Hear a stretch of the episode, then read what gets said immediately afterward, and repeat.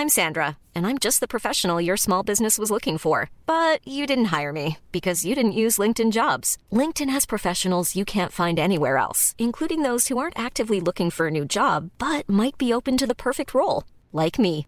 In a given month, over seventy percent of LinkedIn users don't visit other leading job sites. So if you're not looking on LinkedIn, you'll miss out on great candidates, like Sandra. Start hiring professionals like a professional. Post your free job on linkedin dot com slash people today. Bonsoir à tous, il est quasiment vingt-deux heures. Bienvenue sur euh, CNews. Comme chaque soir, à la même heure, le coup d'envoi de Soir Info. On vous accompagne jusqu'à minuit en direct au sommaire ce soir. Le R I P, c'est non, c'est encore non. Le Conseil constitutionnel a rejeté ce soir la demande d'un référendum d'initiative partagée visant à retoquer la réforme des retraites. Et ce, pour la deuxième fois. Après ce nouveau camouflet, les opposants à la réforme n'ont plus qu'une échéance en tête, le huit juin. C'est la date de la niche parlementaire euh, Liot, où une euh, proposition de loi pour euh, abroger la réforme des retraites sera débattue. Le ras-le-bol face aux violences des ultras lors des manifestations. Une nouvelle loi anti-casseurs est à l'étude côté gouvernement, mais est-ce que cela suffira ? quatre-vingt-deux pour cent des Français interrogés dans un sondage C S A pour CNews veulent renforcer les sanctions contre eux. A-t-on besoin d'un nouvel arsenal juridique pour mettre fin au phénomène Black Bloc ? Débat à suivre dans Soir Info. Et puis le département des Alpes-Maritimes est confronté à un afflux massif de mineurs isolés, avec des chiffres qui ont doublé sur le premier trimestre par rapport à l'an dernier. Démuni, le président du département implore l'État de lui venir en aide. Depuis le début de l'année, près de deux mille mineurs étrangers sont entrés dans les Alpes-Maritimes. On évoquera ce, ce phénomène et cette problématique avec mes invités du soir. Karima Brick, évidemment, de la rédaction de CNews. Bonsoir, chère Karima. À vos côtés, Alexandre Devecchio, rédacteur Bonsoir. en chef au Figaro. Bonsoir, cher Alexandre. Bonsoir à Jean Messiha, président. Ah, c'est vrai que ça a changé. C'est plus l'Institut Apollon. J'ai non. failli dire président de l'Institut Apollon, Institut Vivre Français. Vous avez renommé votre institut. Oui. Eh bien, très bien. Félicitations qui, à vous. Qui eût cru qu'on, qu'on aurait nommé un institut ainsi il y a encore vingt ans ? Certes. Ça veut dire que vivre français, désormais, n'est plus une chose acquise et qu'il faut défendre cela. C'est entendu. Euh, eh bien, bravo à vous. François Pupponi est parmi nous euh, également, ancien député. Et Yohan Uzan. J'ai pas trop envie de présenter Yohan Uzan. Ce soir, je suis un peu ah. fâché contre Yohan, qui dit beaucoup de mal euh, dans mon dos quand je, ne, quand je ne suis pas là. Mais bon, allez, tout est pardonné. Tout ça parce que j'ai dit que oui, vous, le vous foot n'était pas trop votre truc. Oui, mais oui, ce qui euh... est faux, ce qui est totalement vous, faux. Vous jouez mal au foot, mais c'est, c'est vous qui jouez le mieux de toute la rédaction. Un jour ou l'autre, je vous prouverai que vous avez tort, cher Yohan, du service politique de CNews. Donc, les présentations sont faites, le sommaire également. Le point sur l'actualité, il est vingt-deux heures zéro un, à tout de suite. Olivier Véran appelle les syndicats à avancer. Deux jours après la mobilisation du premier mai, le porte-parole du gouvernement s'est exprimé à l'issue du Conseil des ministres. Il assure que l'exécutif veut poursuivre le dialogue. Dans les prochains jours, Bercy va rendre public le nom de certains influenceurs qui n'auraient pas respecté les règles. Cette mesure qui se veut dissuasive a pour objectif de lutter contre les dérives commerciales sur les réseaux sociaux. Le ministre de l'économie Bruno Le Maire assure que cinquante sites contrôlés, qu'il, qu'il existe cinquante sites contrôlés, trente infractions ont été constatées depuis le début de l'année. Une jeune Française fait partie des victimes de la fusillade dans une école de Belgrade ce matin. Au moins huit élèves et un gardien ont été tués par balle. Un élève âgé de quatorze ans a été arrêté. Selon le chef de la police de Belgrade, le suspect a planifié la fusillade pendant un mois avec une liste des enfants qu'il voulait tuer. Pas de R I P. Donc, euh, après cette deuxième demande, les sages du Conseil constitutionnel ont tranché. On en débat pour notre premier thème. A tout de suite, une courte pause et on se retrouve. De retour sur le plateau de Soir Info, toujours en compagnie de Karima Brick, Yohan Uzan, Alexandre Devecchio, François Pupponi et Jean Messiha. Le Conseil constitutionnel a rejeté aujourd'hui, donc ce soir, même une deuxième demande de référendum sur les retraites que la gauche avait déposée in extremis. On s'en souvient avant la promulgation de la très contestée réforme des retraites. Sans surprise, les sages ont jugé que la proposition de référendum d'initiative partagée portée par quelques deux cent cinquante députés et sénateurs ne remplissait donc pas les critères requis. Avant de faire un tour de table, d'accueillir Benjamin Morel, juriste, maître de conférence en droit public, qui va décrypter avec nous. Bonsoir, cher Benjamin, cette euh, wow. décision des sages du Conseil constitutionnel. Quelques tweets, quelques réactions politiques. Jordan Bardella, Mathilde Panot, Olivier Faure. On les enchaîne avec Jordan Bardella, d'abord du R N, bien sûr, qui nous dit mieux que le R I P, le R I C. Avec cinq cent mille signatures, les Français pourront déclencher un référendum pour proposer un texte ou faire abroger une réforme injuste comme celle d'Emmanuel Macron. Pour donner le pouvoir au peuple, nous instaurerons ce référendum d'initiative citoyenne, dit le patron du R N. Pour Mathilde Panot, présidente du groupe L F I à l'Assemblée. Une fois encore, le Conseil constitutionnel se fait garant des prérogatives de l'exécutif. Rien n'est fini.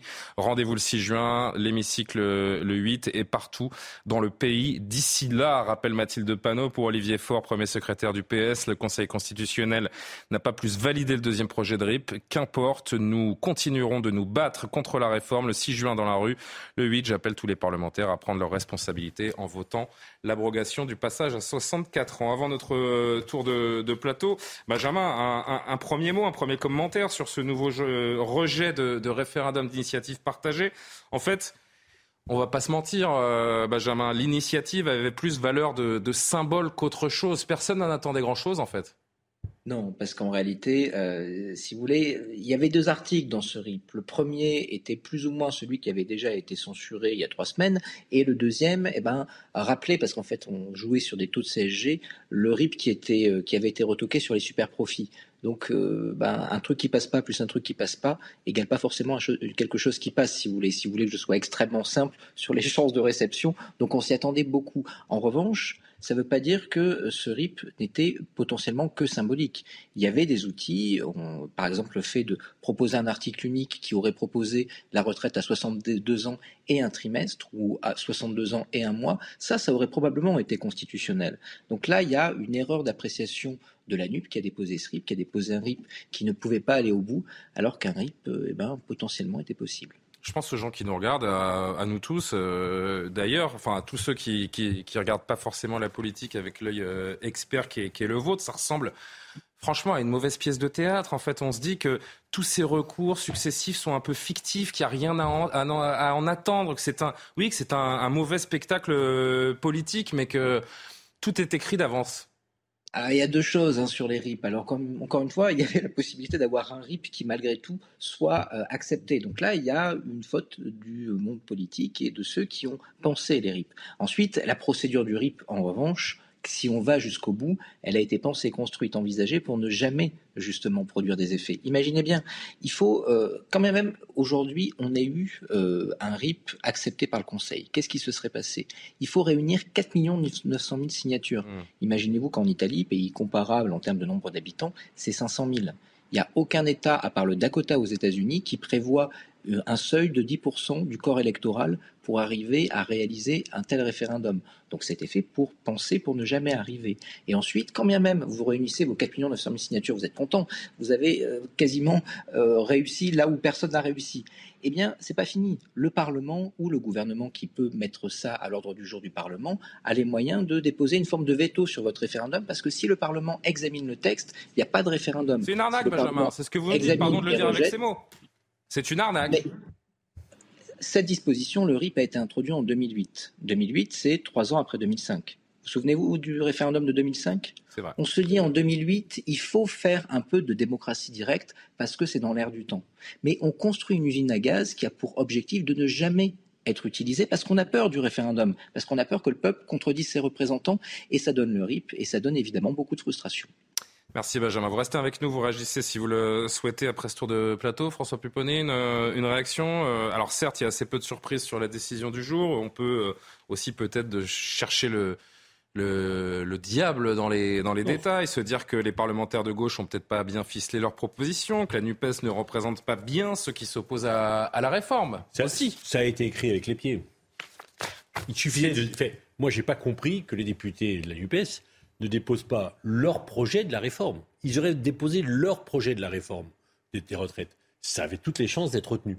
Quand on fait deux fois la même erreur, hein, puisque en fait, ce que dit le Conseil constitutionnel, c'est de dire, vous demandez de revenir à soixante-deux ans, mais quand vous déposez cette demande de R I P, on est à soixante-deux ans. Oui. Donc il y a zéro chance d'y arriver, puisque vous dites, on est à soixante-deux ans, on va rester à soixante-deux ans. Bah, et donc il n'y a pas de réforme. Bon. Mm. Donc c'est écrit avec les pieds pour que ça n'arrive pas. Et qu'est-ce qui se passe aujourd'hui ? Bah, vous avez... Euh, la L F I qui dit voilà, le Conseil constitutionnel, ce sont des hommes à la solde de Macron, c'est politique, ces institutions sont pourries, ça marche pas. Donc en fait, ils ont ce qu'ils veulent. Ils continuent à, à critiquer les institutions. Bon. Après, effectivement, ça aurait pu passer avec la réforme, ça aurait été très long. Il faudra sûrement réformer le, le, le, le R I P plus tard. Mais là, ils ont ce qu'ils voulaient, c'est-à-dire le Conseil qui censure de nouveau.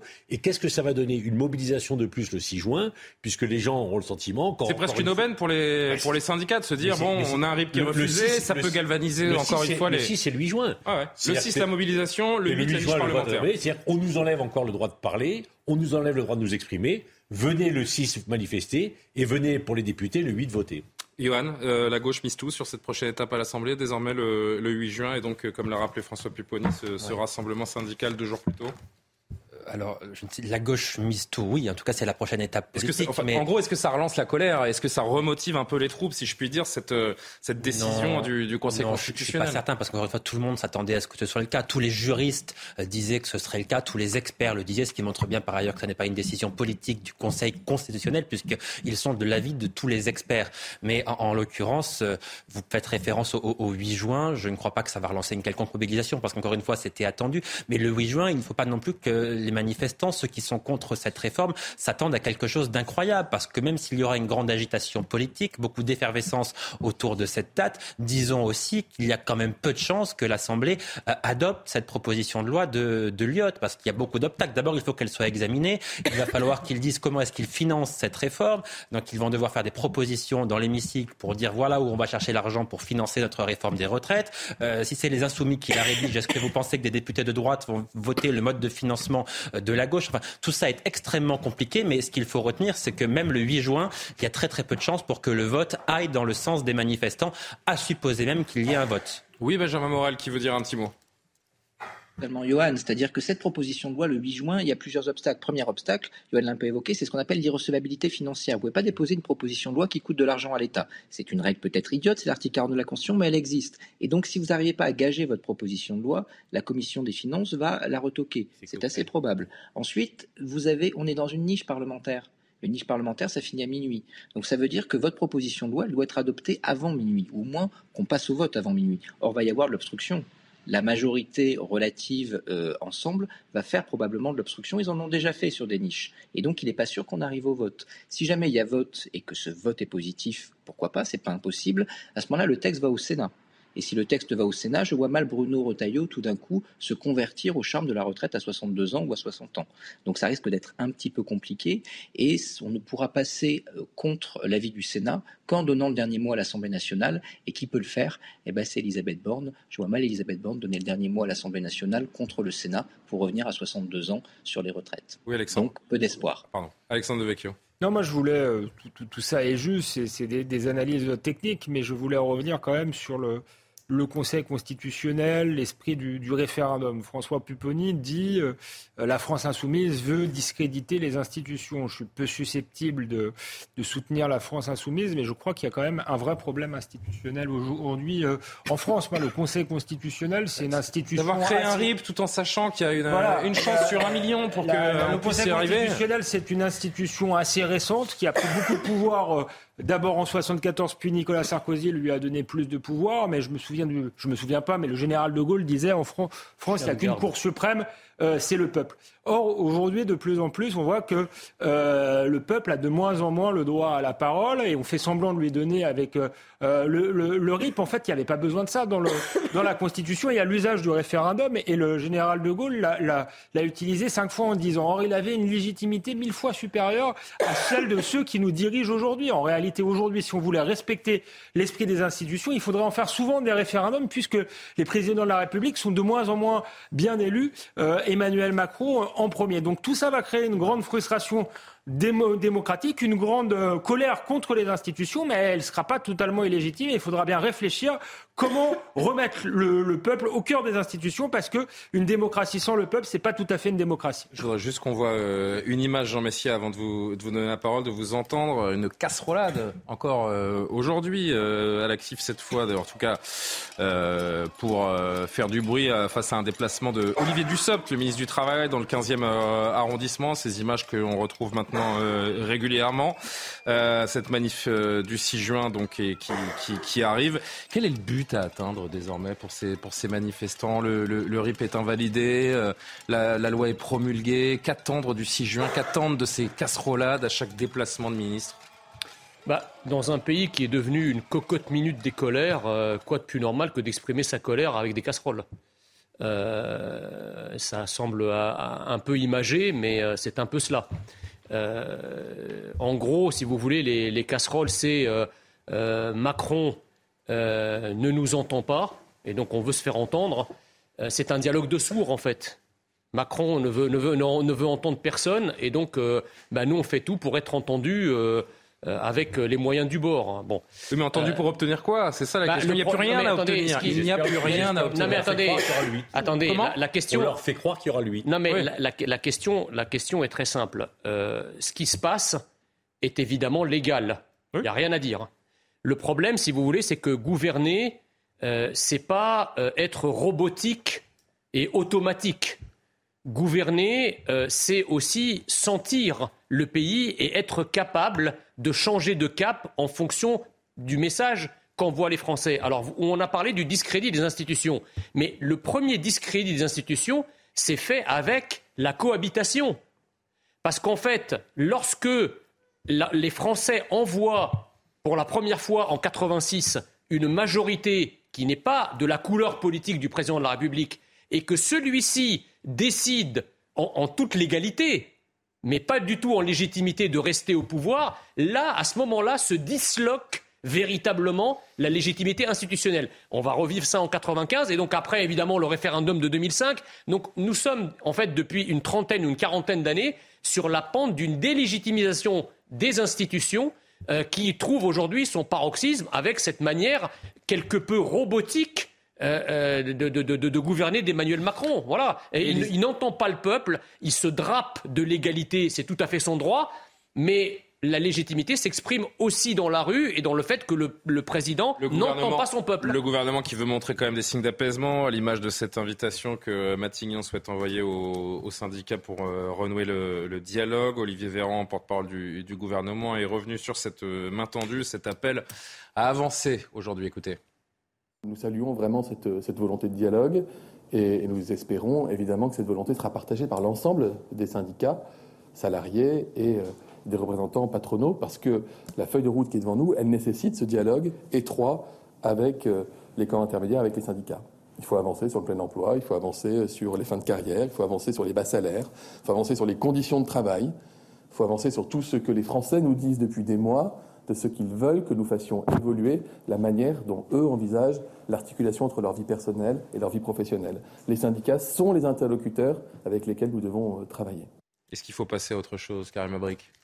En fait, ce n'est pas le gouvernement qui va décider. Ce sont vraiment les, les syndicats, les, les groupes sociaux qui vont décider si on peut passer à autre chose. Le gouvernement aimerait bien qu'on passe à autre chose. Mais moi, quand je regarde et que je vois, par exemple, le, le référendum qui a été finalement... Euh, En fait, rejeté. abandonné, rejeté, littéralement, encore une fois, une deuxième fois. On a l'impression que cette démocratie euh, participative et communautaire aussi, si on veut, elle est littéralement en panne et que le cadre juridique actuel favorise le système, va éliminer ces espèces de, d'initiatives euh, du peuple, des groupes sociaux, euh, des différents groupes communautaires aussi. Alors, c'est un vrai problème et ça encourage un peu, justement, euh, ce sentiment de, d'illégitimité, cette frustration, cette colère et euh, ça se rajoute aussi au fil des années. On a vu avec le mouvement des Gilets jaunes, mmh. euh, il y a eu le, la, la nuit debout, hein, c'est, ça s'accumule, toutes ces frustrations et aujourd'hui, Aujourd'hui, on arrive, on a l'impression, en fait, il y a une partie du peuple français qui se dit qu'il n'y a plus de possibilité pour cette démocratie en dehors des élections. Et c'est un vrai problème aujourd'hui. Un dernier mot, Benjamin Morel, avant de, de, de marquer notre pause, de vous remercier. Euh, il faut passer à autre chose, cette même question ?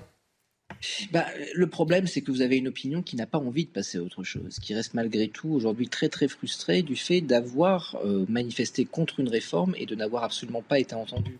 Et aujourd'hui, il y a deux trucs qui nous pendonnaient et qui m'apparaissent fondamentalement dangereux. La première chose, c'est que eh bien, vous avez cette idée qui s'instille que seule la violence paie. Et ça, on commence à le voir dans les enquêtes. Hein. On a jusqu'à trente pour cent des Français qui jugent qu'un mouvement social eh ben, peut utiliser des moyens violents si jamais c'est payant. Et ça, c'est très, très dangereux. Et là, on paye le fait d'avoir voulu ignorer les mouvements sociaux depuis à peu près vingt ans. Et l'autre élément, eh bien, c'est qu'on creuse aujourd'hui le sentiment, en effet, d'une crise profonde de la représentation, d'une représentation et d'un fonctionnement de l'État qui ne serait plus à même de répondre aux demandes des Français. Et donc, ce faisant, on est probablement en train de jeter les, le, le, le bébé, c'est-à-dire les institutions, avec l'eau du bain. Et peut-être est-ce dommage. Certes. Merci beaucoup, euh, Benjamin. Je vois que vous faites, euh, vous faites une petite collection de, de figurines euh, chevaleresques.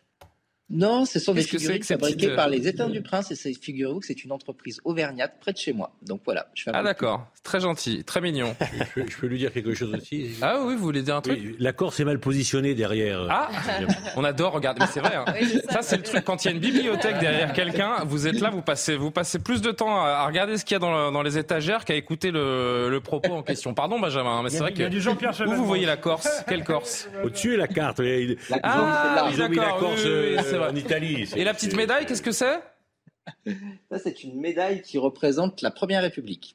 D'accord, eh ben, écoutez, c'est, c'est facile. La vraie, la vraie. On reviendra, on reviendra faire un tour chez vous pour visiter euh, ces quatre. On n'acceptera plus jamais d'intervenir depuis chez lui. Non, non, en tout cas, très, je, il a l'air très confortable, votre petit siège. Hein. Il prend vraiment euh, tout le dos, la tête. C'est, la, c'est, la bonne parfait. République. Voilà, allez, f- euh, trêve de plaisanterie. Merci beaucoup, euh, Benjamin, maître de conférence en droit public, de nous avoir répondu. On marque une courte pause et on va parler de, de ces violences qui émaillent euh, désormais inexorablement les manifestations, ces Black Blocs qui se forment.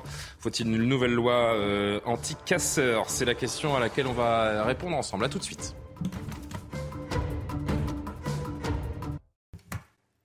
Quasiment vingt-deux heures trente, le rappel de l'actualité, Augustin Donadieu. On se retrouve avec les invités pour la suite du débat de Soir Info. Dmitri Medvedev appelle à éliminer le président ukrainien Volodymyr Zelensky. L'ex-président russe s'est exprimé sur Telegram après une attaque présumée de drones contre le Kremlin. Information démentie par Kiev, Moscou dénonce une tentative d'assassinat du président Vladimir Poutine. Plusieurs personnes ont été jugées à Lyon aujourd'hui pour des violences contre des policiers en marge des manifestations du premier mai. Un homme de quarante-deux ans a été reconnu coupable de jet de projectiles sur des policiers. Il a écopé d'une peine de dix mois de prison avec sursis.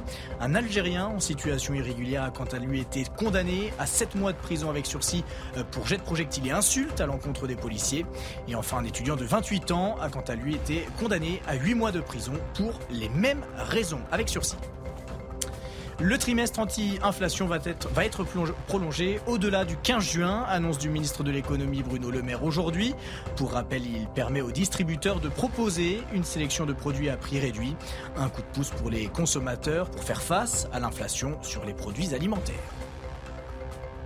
Merci Augustin Donadieu pour le rappel de l'actualité. Karim Abrik, Yohan Uzan, Alexandre Devecchio, François Pupponi, Jean Messiha, toujours autour de la table. On passe à ces violences. Après ces violences qui ont émaillé en... les marches pardon, des, des cortèges du premier mai, plusieurs ministres se positionnent désormais sur la possibilité d'une nouvelle loi anti-casseurs. Après l'échec partiel d'un projet de loi sur le même sujet, c'était en avril deux mille dix-neuf, le ministre de la Justice a annoncé qu'une réflexion sur le sujet était en cours au gouvernement en collaboration avec le ministère de l'Intérieur. Plus de détails avec Barbara Durand.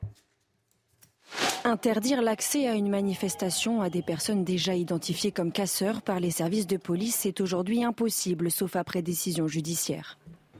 En deux mille dix-neuf, la loi anti-casseurs prévoyait de donner la possibilité aux préfets de délivrer des interdictions de manifester à des personnes présentant une menace d'une particulière gravité pour l'ordre public.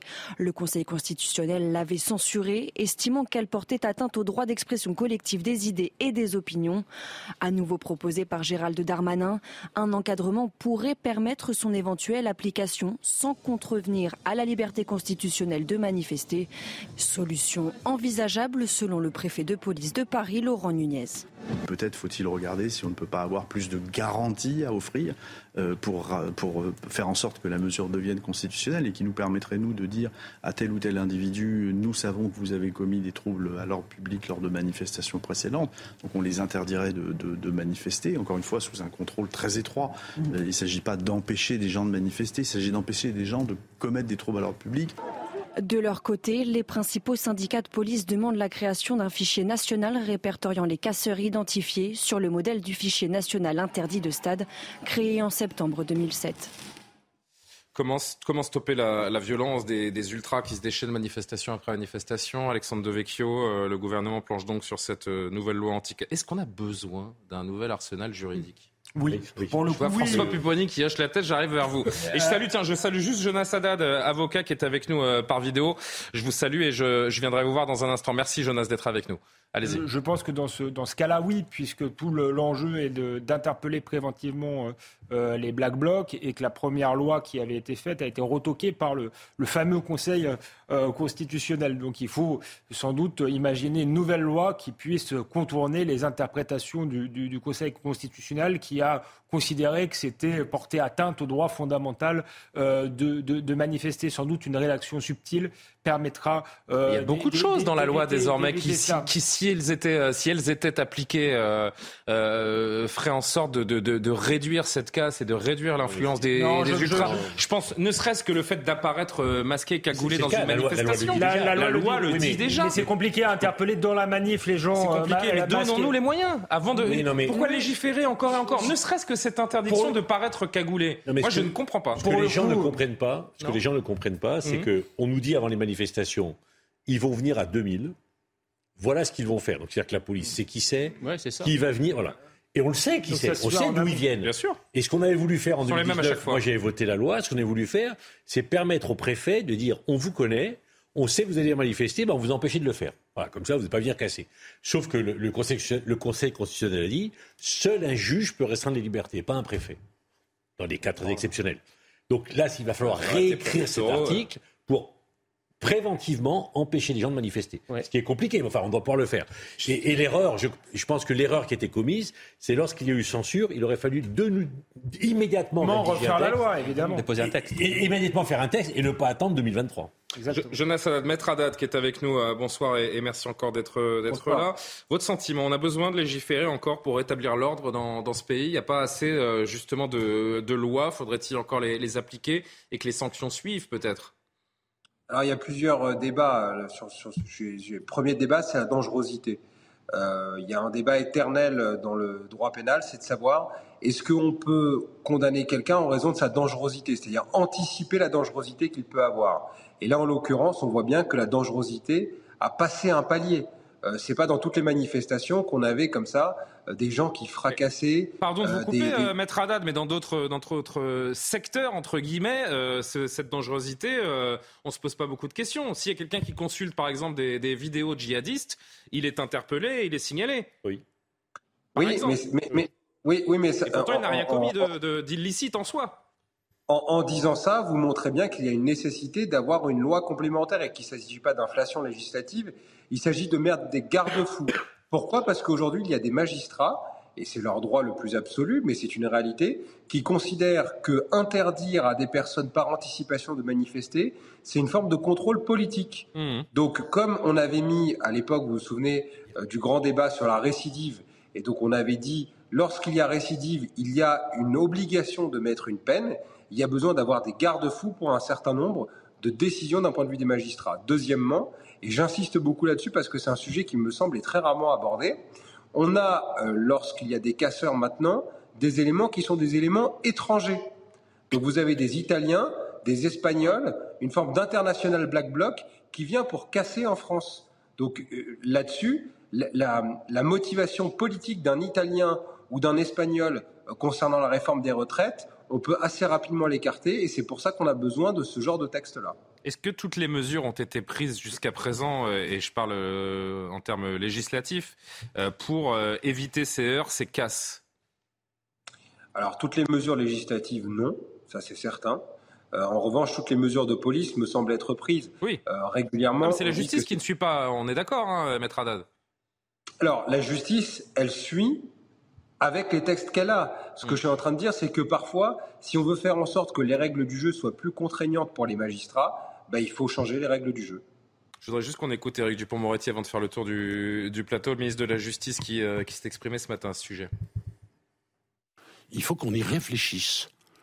Mais euh, en ce qui me concerne, à deux reprises, notamment sur le terrain législatif, j'ai pris euh, des euh, dispositions, elles ont été votées d'ailleurs, pour que la réponse pénale soit plus ferme chaque fois que l'on s'en prend à un policier.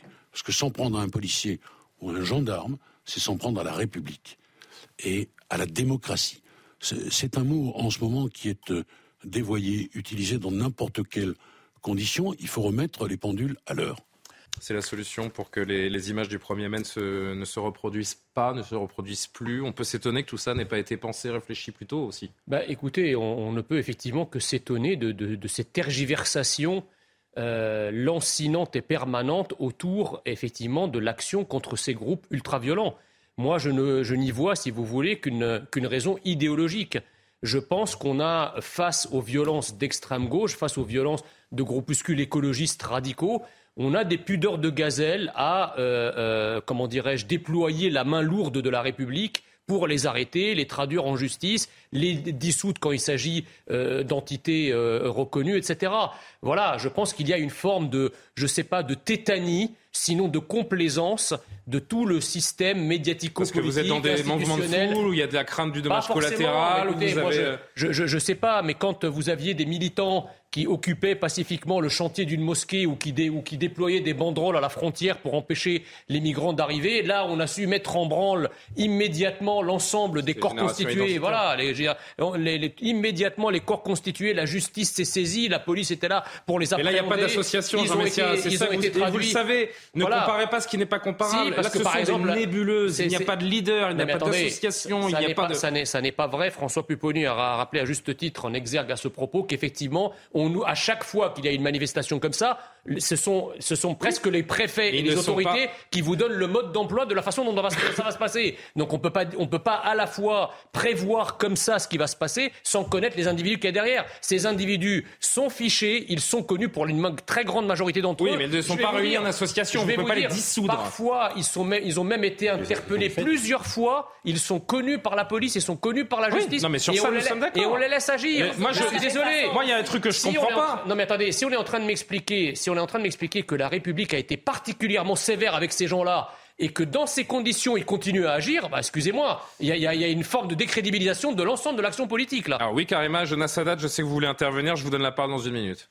N'empêche que ces Black Blocs, on connaît leur mode d'opération, eh, donc ils ne sont pas euh, non plus isolés. Je pense que ça, ça doit faire partie de la, de la réflexion si jamais on va vers euh, justement une nouvelle loi ou une tentative de nouvelle loi anti-casseurs en se disant, bon, finalement, quand c'est le même mode d'opération, que ça finit par un regroupement, est-ce que Mais... le fait de ne pas appartenir à une association comme telle, bon, ben ça devient finalement euh, important? Peut-être pas. Euh, cela dit, vous savez, on parle de cette crise démocratique. Évidemment, le droit de manifester, ça fait partie de... Ça fait partie du socle de la démocratie. On, c'est un droit qui est fondamental, mais ces groupuscules, ces ultra-radicaux, ces individus qui usent de la violence, euh, qui vont tuer du flic, qui, va, qui veulent en fait tuer du flic, euh, qui veulent vraiment s'attaquer au mobilier urbain, en fait, qui s'attaquent un, un peu à tout, sont antidémocratiques parce qu'ils confisquent les causes, ils confisquent aussi les, les manifestations, ils détournent le sens des manifestations à leur escient, à leur cause eux-mêmes. En fait, leur cause, on ne sait pas trop, vous l'avez dit, hein, c'est une nébuleuse euh, anticapitaliste, anti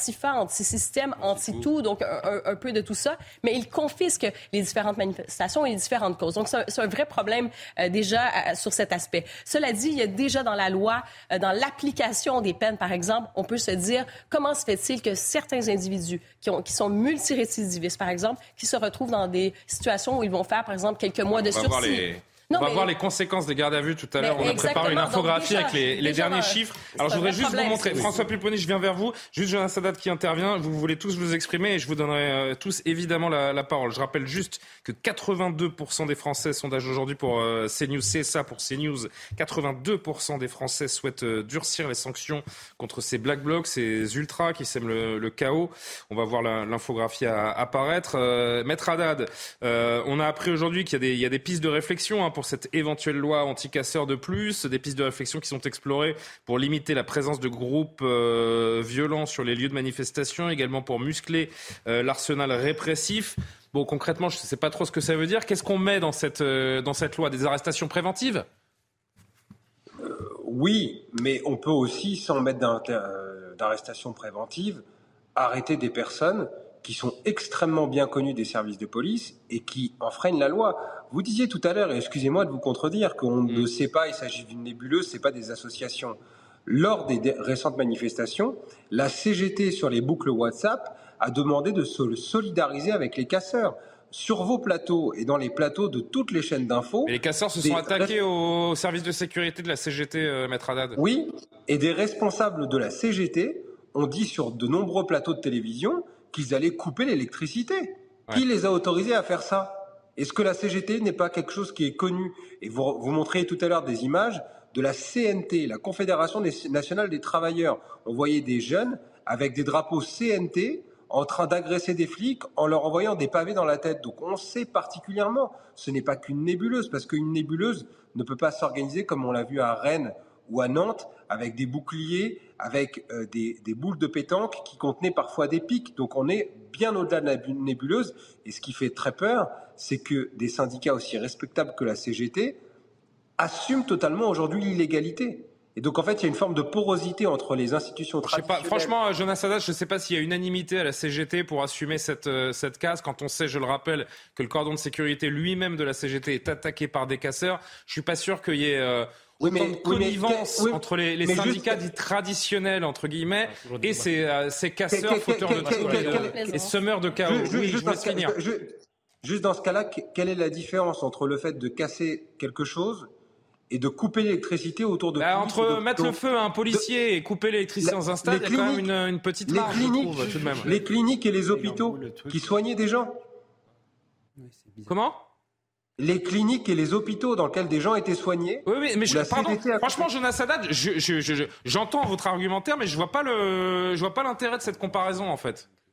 Bah parce qu'il y a des gens qui risquent. Parce que eux sont connus en effet. La C G T qui revendique une coupure d'électricité est euh, est identifiée, identifiable et potentiellement sanctionnable. Là on parle de ces groupes qui se forment au gré des cortèges, tous habillés de noir, cagoulés, qui ne qui ne, ne, ne n'ont aucune bannière, qui euh, et qui cassent tout ce qu'ils trouvent, qui attaquent tout ce qu'ils voient.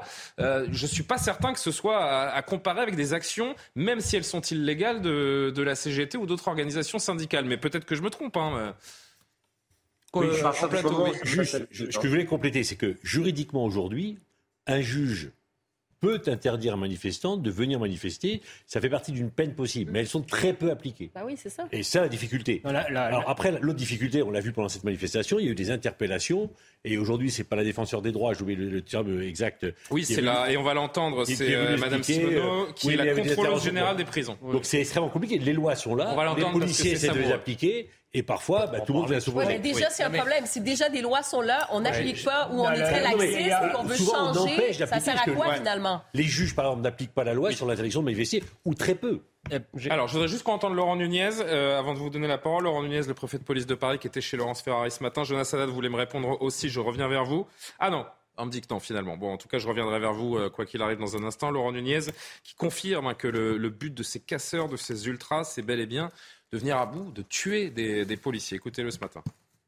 Évidemment que les agents, de la, les fonctionnaires de la direction régionale de la police judiciaire vont examiner toutes les vidéos, regarder les témoignages, recontextualiser les choses. Et j'ai bon espoir, évidemment, et en tout cas on va tout faire pour retrouver l'auteur de ce jet de cocktail Molotov. Nous, nous sommes très déterminés, évidemment, à contenir les violences pendant l'action, sur le moment, mais ensuite à retrouver et confondre les auteurs de ces actes odieux. Est-ce que vous pensez qu'ils veulent tuer des policiers ? Est-ce que c'est leur but ultime ou pas ? Quand on jette un cocktail Molotov sur un policier qui s'enflamme, je, je ne vois pas quel autre but on peut rechercher. Évidemment qu'ils veulent tuer des policiers, ils veulent faire mal, et s'ils peuvent les tuer, ils le font, évidemment. Il suffit de regarder la pluie de projectiles qui tombe.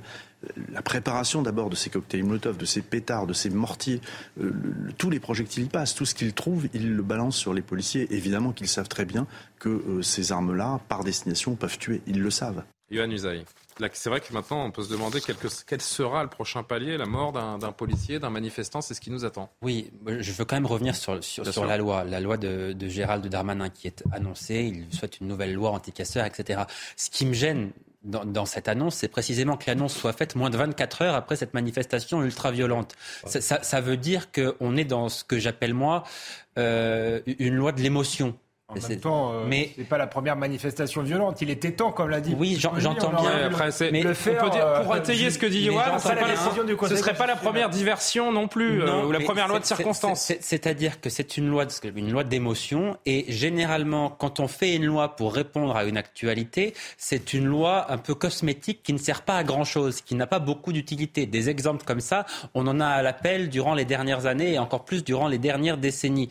Donc, je suis un peu vigilant vis-à-vis De, de cette loi, alors qu'il faudrait peut-être prendre précisément le temps et, euh, afin de, de faire une loi qui permette vraiment d'avancer. Parce que si oh. c'est une loi pour mettre quelques, quelques gadgets, vous imaginez bien que ça ne servira absolument à rien. Tout, et si surtout, c'est prendre six mois pour travailler surtout, une loi pardon, et qu'elle soit retoquée euh, c'est surtout, en grande partie par le Conseil constitutionnel, c'est ce que j'allais vous dire. Non plus. C'est ce que j'allais vous dire. Il, il faut que le gouvernement soit bien sûr de lui, parce qu'imaginez qu'une nouvelle loi anti-casseurs soit une deuxième fois retoquée par le Conseil constitutionnel, imaginez un peu l'image que ça renverrait. D'abord, ça Ça voudrait clairement dire que le gouvernement est complètement impuissant et qu'il a baissé les bras. Et imaginez un peu le sentiment, les, les, les casseurs se sentiraient galvanisés, presque intouchables. Donc c'est quelque chose qui ne peut pas se produire. Donc là, le, le gouvernement doit vraiment, semble, me semble-t-il, être très prudent. Oui, euh, Jean Messiha. Bon, la, la première chose, si vous voulez, c'est sur les casseurs, quand on vous dit on ne sait pas qui c'est, on ne peut pas les arrêter. Mais c'est bizarre, quand euh, Gérald Darmanin nous a fait une conférence de presse... En tout cas, vous ne pouvez pas leur interdire l'accès. Il y a un mois, il a été capable de nous donner le profil exact, le profil socio-professionnel exact de ces, de ces Black Blocs. Donc je ne comprends pas. Soit on sait qui c'est et on est capable de les décrire, soit on ne sait pas qui c'est, mais dans ce cas-là, d'où part le ministre de l'Intérieur ?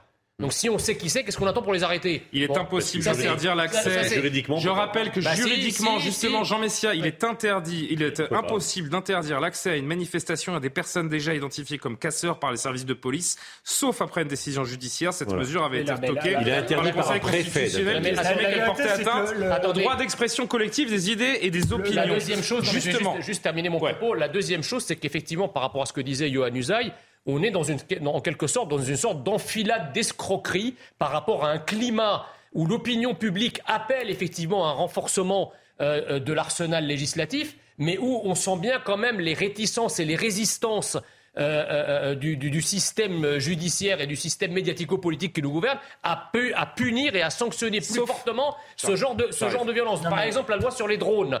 On a, il y a eu une résistance infernale pour... Euh, ils pour ont été auto- utilisés le premier mai. Et pour, attendez, mais on a, on a dit, OK, ils peuvent l'autoriser, mais vous avez vu toutes les conditions dans lesquelles ils peuvent le, le, le, utiliser les drones. Ils n'ont mm-hmm. pas le droit à la reconnaissance faciale, ils n'ont pas le droit de s'en servir en direct au moment des manifs pour appréhender des gens. Parce qu'il y a Donc, des libertés fait, individuelles aussi. On est, dans ce on pays. est typiquement dans le cas que décrivait Yohan Uzan, c'est-à-dire on fait une loi pour répondre à une demande, mais effectivement, il y a lieu, compte tenu de ce qui vient de se passer avec la loi sur les drones, de considérer les, la loi anti-casseurs qui vient avec la plus grande circonspection. Vous évoquiez l'opinion qui est, a priori, en tout cas on le voit dans, le, dans ce sondage, à quatre-vingt-deux pour cent, hein, si euh, ma mémoire est bonne, qui euh, souhaite que l'arsenal juridique soit, soit plus euh, dur et sanctionne plus durement ces ultras et ces, et ces Black Blocs. Mais il y a une partie de la, de la population qui... qui qui qui qui qui a pas un regard, j'allais dire bienveillant, mais en tout cas qui euh, qui ne condamne pas ces euh, ces violences, qui euh, qui n'agit pas dans les manifestations.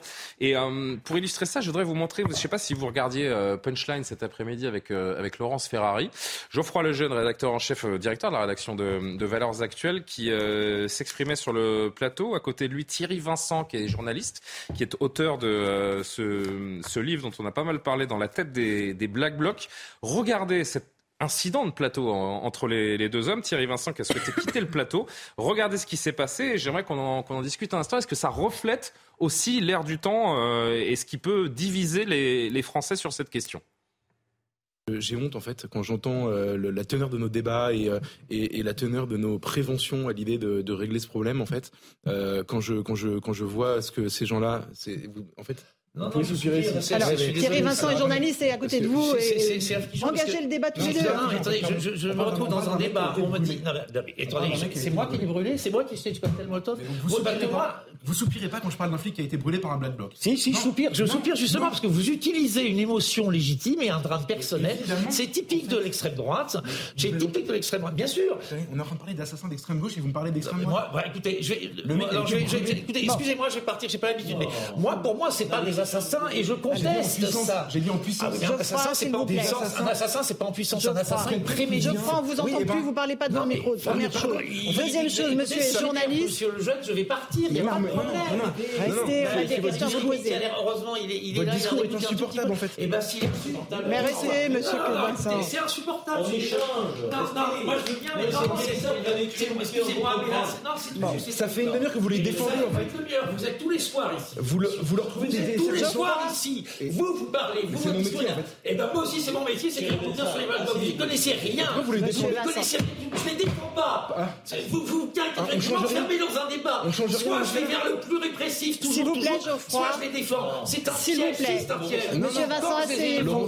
Non, Geoffroy. Je ne suis pas d'accord avec cette ultra-répression.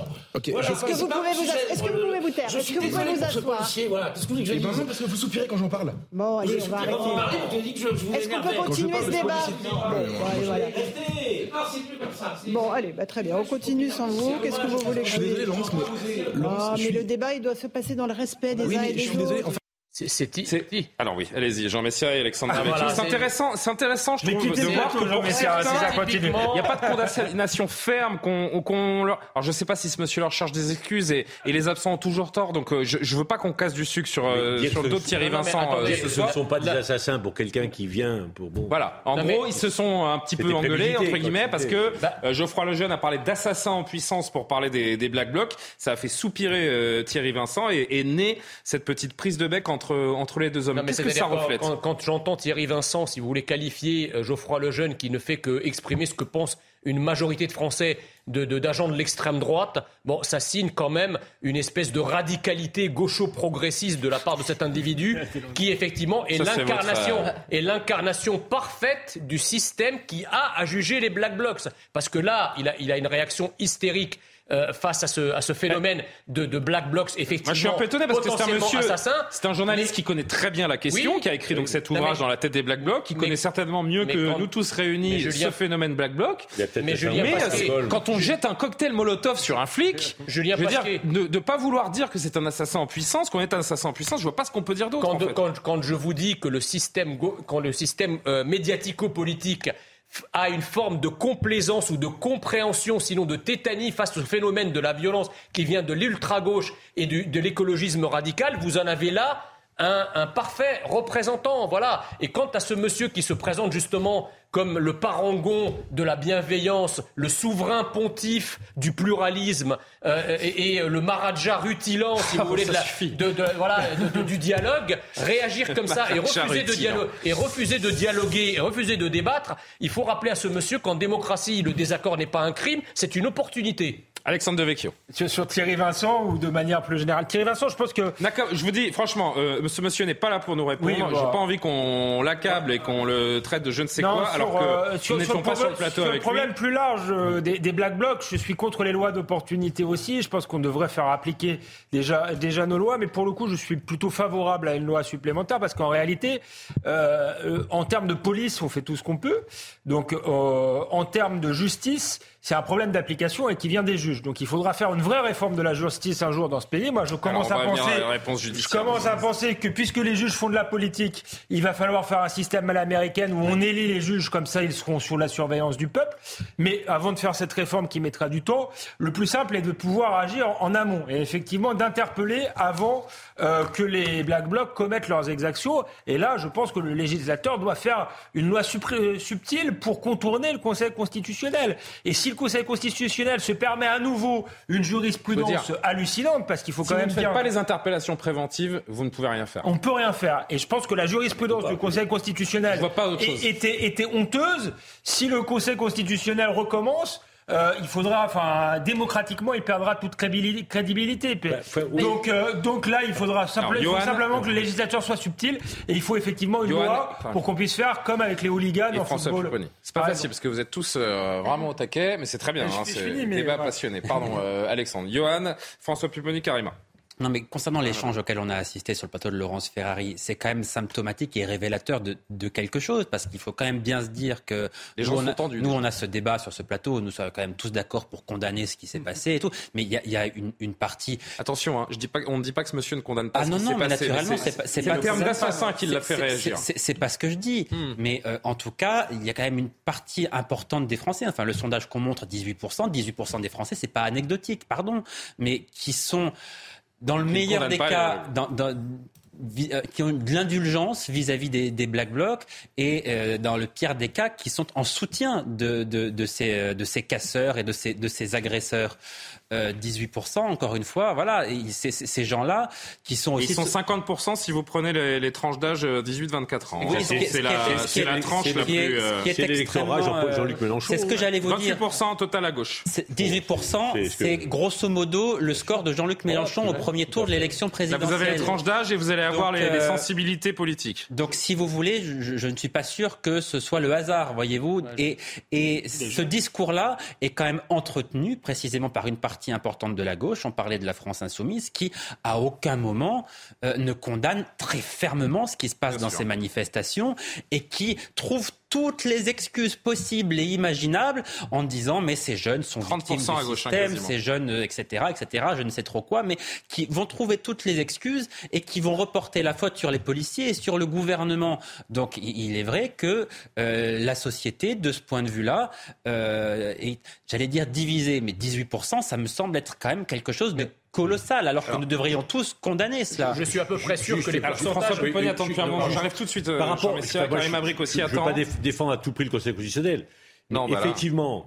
Il est garant des libertés, des libertés constitutionnelles. Pas pendant le Covid, par exemple. Oui. Euh, oui. Pas pour les fichiers non, mais, djihadistes. Mais, mais, donc, euh, c'est à géométrie variable, c'est ce qui me pose problème. On est entièrement d'accord, sauf que la liberté de manifester, c'est une liberté constitutionnelle, et donc... un préfet ne peut pas dire telle et telle personne ne peut pas. Il, jusqu'à dire le Conseil constitutionnel, il faut que l'institution judiciaire donne son avis.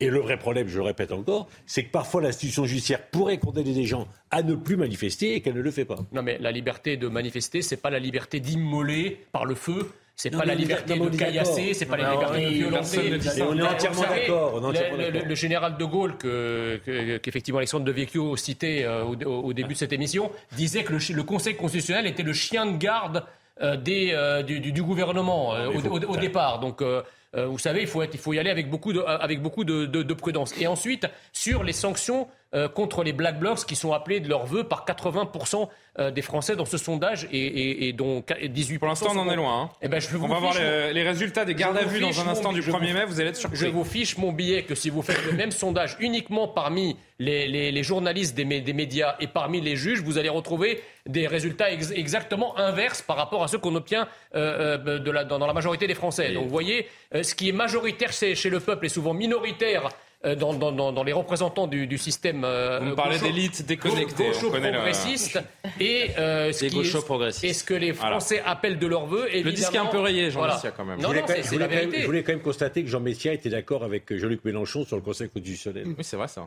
Bah, bah, si, si Jean-Luc Mélenchon dit qu'en été il fait beau, je vais pas dire le contraire. Hein. C'est pas faux. Mais vous vous rendez compte Tiens, que... Non, juste, il faut qu'on voit les, l'infographie des gardes à vue. Il y a eu euh, deux cent quatre-vingt-un gardes à vue euh, le, le premier mai. Regardez ce qu'elles ont donné. Parce que oui, c'est, c'est ça, ça qui c'est nous intéresse. C'est Évidemment, euh, donc trois cent cinq personnes ont été interpellées, deux cent quatre-vingt-un ont été placées en garde à vue, euh, cent vingt-neuf, donc c'est un peu moins de la moitié, quarante-quatre pour cent c'est noté, euh, ont été classés euh, sans suite et quatre-vingt-huit ont des suites euh, judiciaires. Il faudra, les, il faudra voir lesquelles. Oui, vous pouvez augmenter l'échelle des peines en fait, mais si vous ne condamnez pas les gens, ça ne changera rien. C'est, c'est la certitude de la sanction Exactement. Qui peut euh, changer combien, les choses. Combien de fois Combien de fois ces gens-là ont déjà été arrêtés On ah, peut le savoir des cas. Pas ah, hein Voilà. Ah, le J T. Oui, alors, Karima, et on fera le J T juste après. Pardon, Karima. Mais je pense que vous avez dit la chose importante. C'est, c'est vraiment la certitude de la sanction, et, oui. et elle n'est pas là. Évidemment. Et on a vu les chiffres, donc, un, plus de trois cents interpellations, quatre-vingt-huit avec des suites judiciaires. Mais quelles seront-elles? Quelles seront ces fameuses suites? Est-ce que ce sera des sursis? Est-ce que ce sera finalement... Bah, j'ai le détail. Hein. Euh, d'ailleurs, je, je, c'est dommage que Jonas Haddad ne soit pas avec nous, parce que c'est quand même des, des termes qui sont parfois un petit peu pointus, euh, que j'aurais du mal à vous, euh, à vous décrire.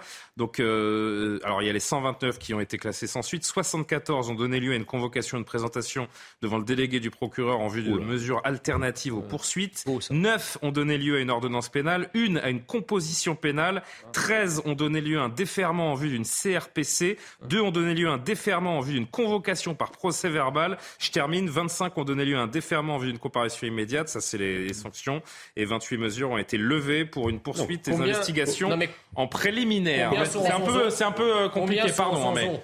Combien quoi Combien sont en zonzon? Aucun. Allez, le journal vingt-trois. Augustin Donadieu, le rappel de l'actualité, on poursuit la conversation. Une jeune Française fait partie des victimes de la fusillade dans une école de Belgrade ce matin. Au moins huit élèves et un gardien ont été tués par balle. Un élève âgé de quatorze ans a été arrêté. Selon le chef de la police de Belgrade, le suspect aurait planifié la fusillade pendant un mois avec la liste des enfants qu'il voulait tuer. Le Conseil constitutionnel a rejeté la deuxième demande de référendum d'initiative populaire déposée le treize avril dernier par des députés de gauche. La NUPES a d'ores et déjà appelé à continuer la bataille, unie et déterminée, notamment en défendant le huit juin prochain la proposition de loi d'abroga... d'abro... d'abrogation pardon, du groupe Liot, co-signée par l'ensemble des groupes de la NUPES. Et François Braun est favorable à l'interdiction des puffs. Selon le ministre de la Santé, elles amènent une partie des jeunes vers le tabagisme.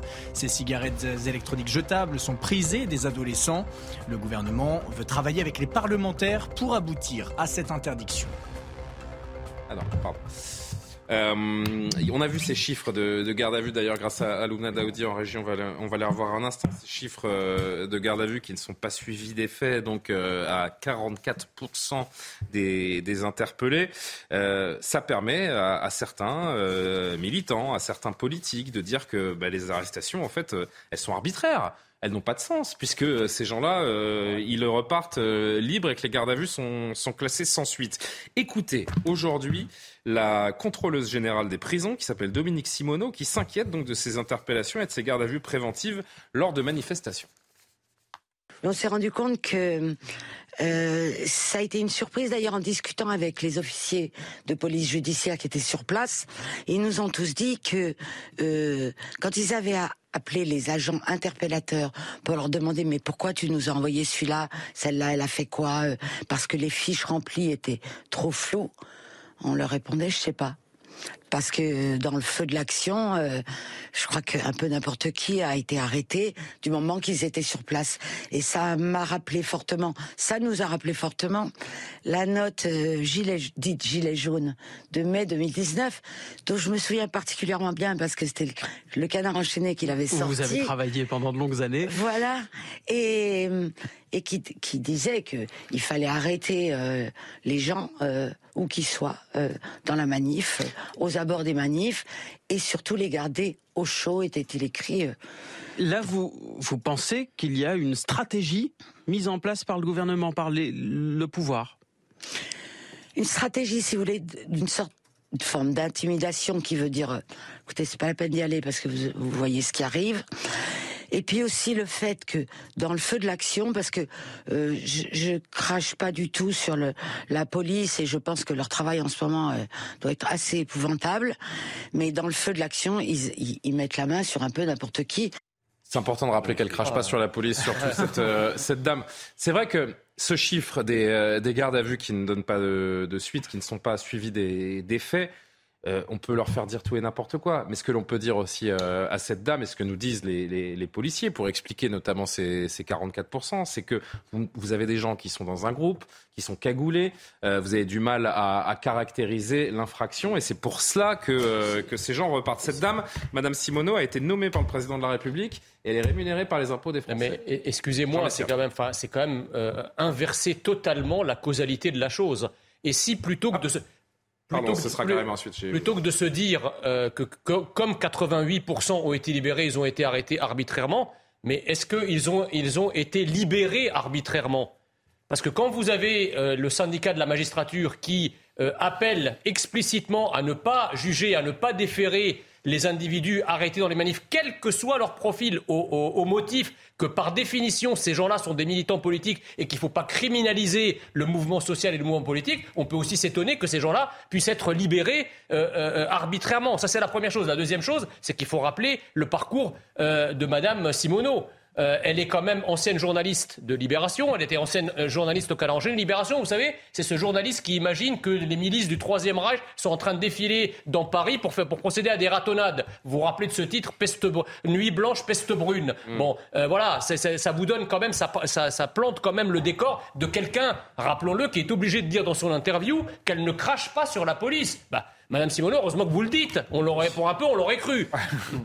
Euh, Karim Abric. Justement, je pense que quand on ne s'occupe pas des ultra-radicaux violents, on met en danger les manifestants pacifiques. Et je pense que c'est elle la tendance... Elle se préoccupe plus de la liberté des ouais. casseurs que de celle des policiers. Ben, on c'est a ça tendance qui est... à oublier aussi qu'on met en danger, évidemment, aussi euh, les policiers. Je, je rappelle encore, hein, si peut-être certaines personnes l'ont oublié, il y a un policier qui a été transformé en torche humaine le premier mai, et euh, sans compter bon euh, la, la centaine de policiers qui ont été mmh. blessés. Et oui, il y a des manifestants qui peuvent être blessés parce que ça crée une situation, un climat social, des manifestations euh, hyper violentes. Je pense qu'on a atteint un degré euh, très élevé de, de violence en ce moment.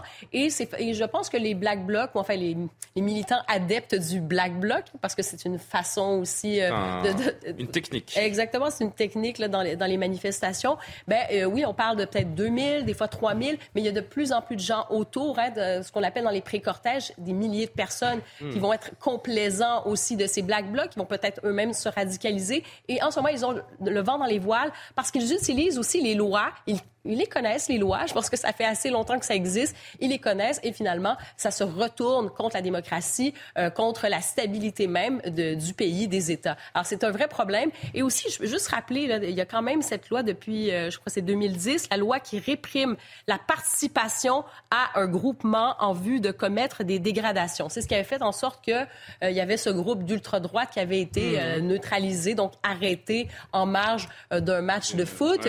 Et bon, dans ce cas-ci, vous voyez des gens, des Black Blocs, avec des sacs à dos remplis de boules de pétanque, avec des pics que, oui. et des roches. Non, mais je suis désolée. Non, mais le problème, c'est qu'ils sont organisés de façon à ce qu'ils euh, ah. entrent dans les cortèges habillés un peu comme monsieur et madame tout le monde, qu'ils euh, se changent à un instant T euh, pour être euh, justement dans ce Black Bloc d'où avec les parapluies, des... les tenues noires. D'où l'intérêt des drones. D'où l'intérêt des drones. Ju- ju- Alors, moi, dire... juste une question, François Pupponi, avant que vous réagissiez à ce qui vient d'être dit. Moi, je voudrais juste qu'on dise un dernier mot sur la contrôleuse générale oui, des, des prisons. Ça, oui. Parce que moi, j'ai une question que je, que je me pose et elle est peut-être stupide et vous, vous aurez l'occasion de me remettre à ma place s'il le faut. En France, il y a des tribunaux, il y a des juges, il y a un état de droit. À quoi servent Alors, ces gens? À quoi sert la contrôleuse des prisons? À quoi sert la défenseur des droits? Pourquoi est-ce qu'il y a ces fonctions? L'idée, justement, c'est dans, dans beaucoup de démocraties, ça existe. C'est des instances, des institutions qui sont là pour contrôler, alerter et qui sont effectivement...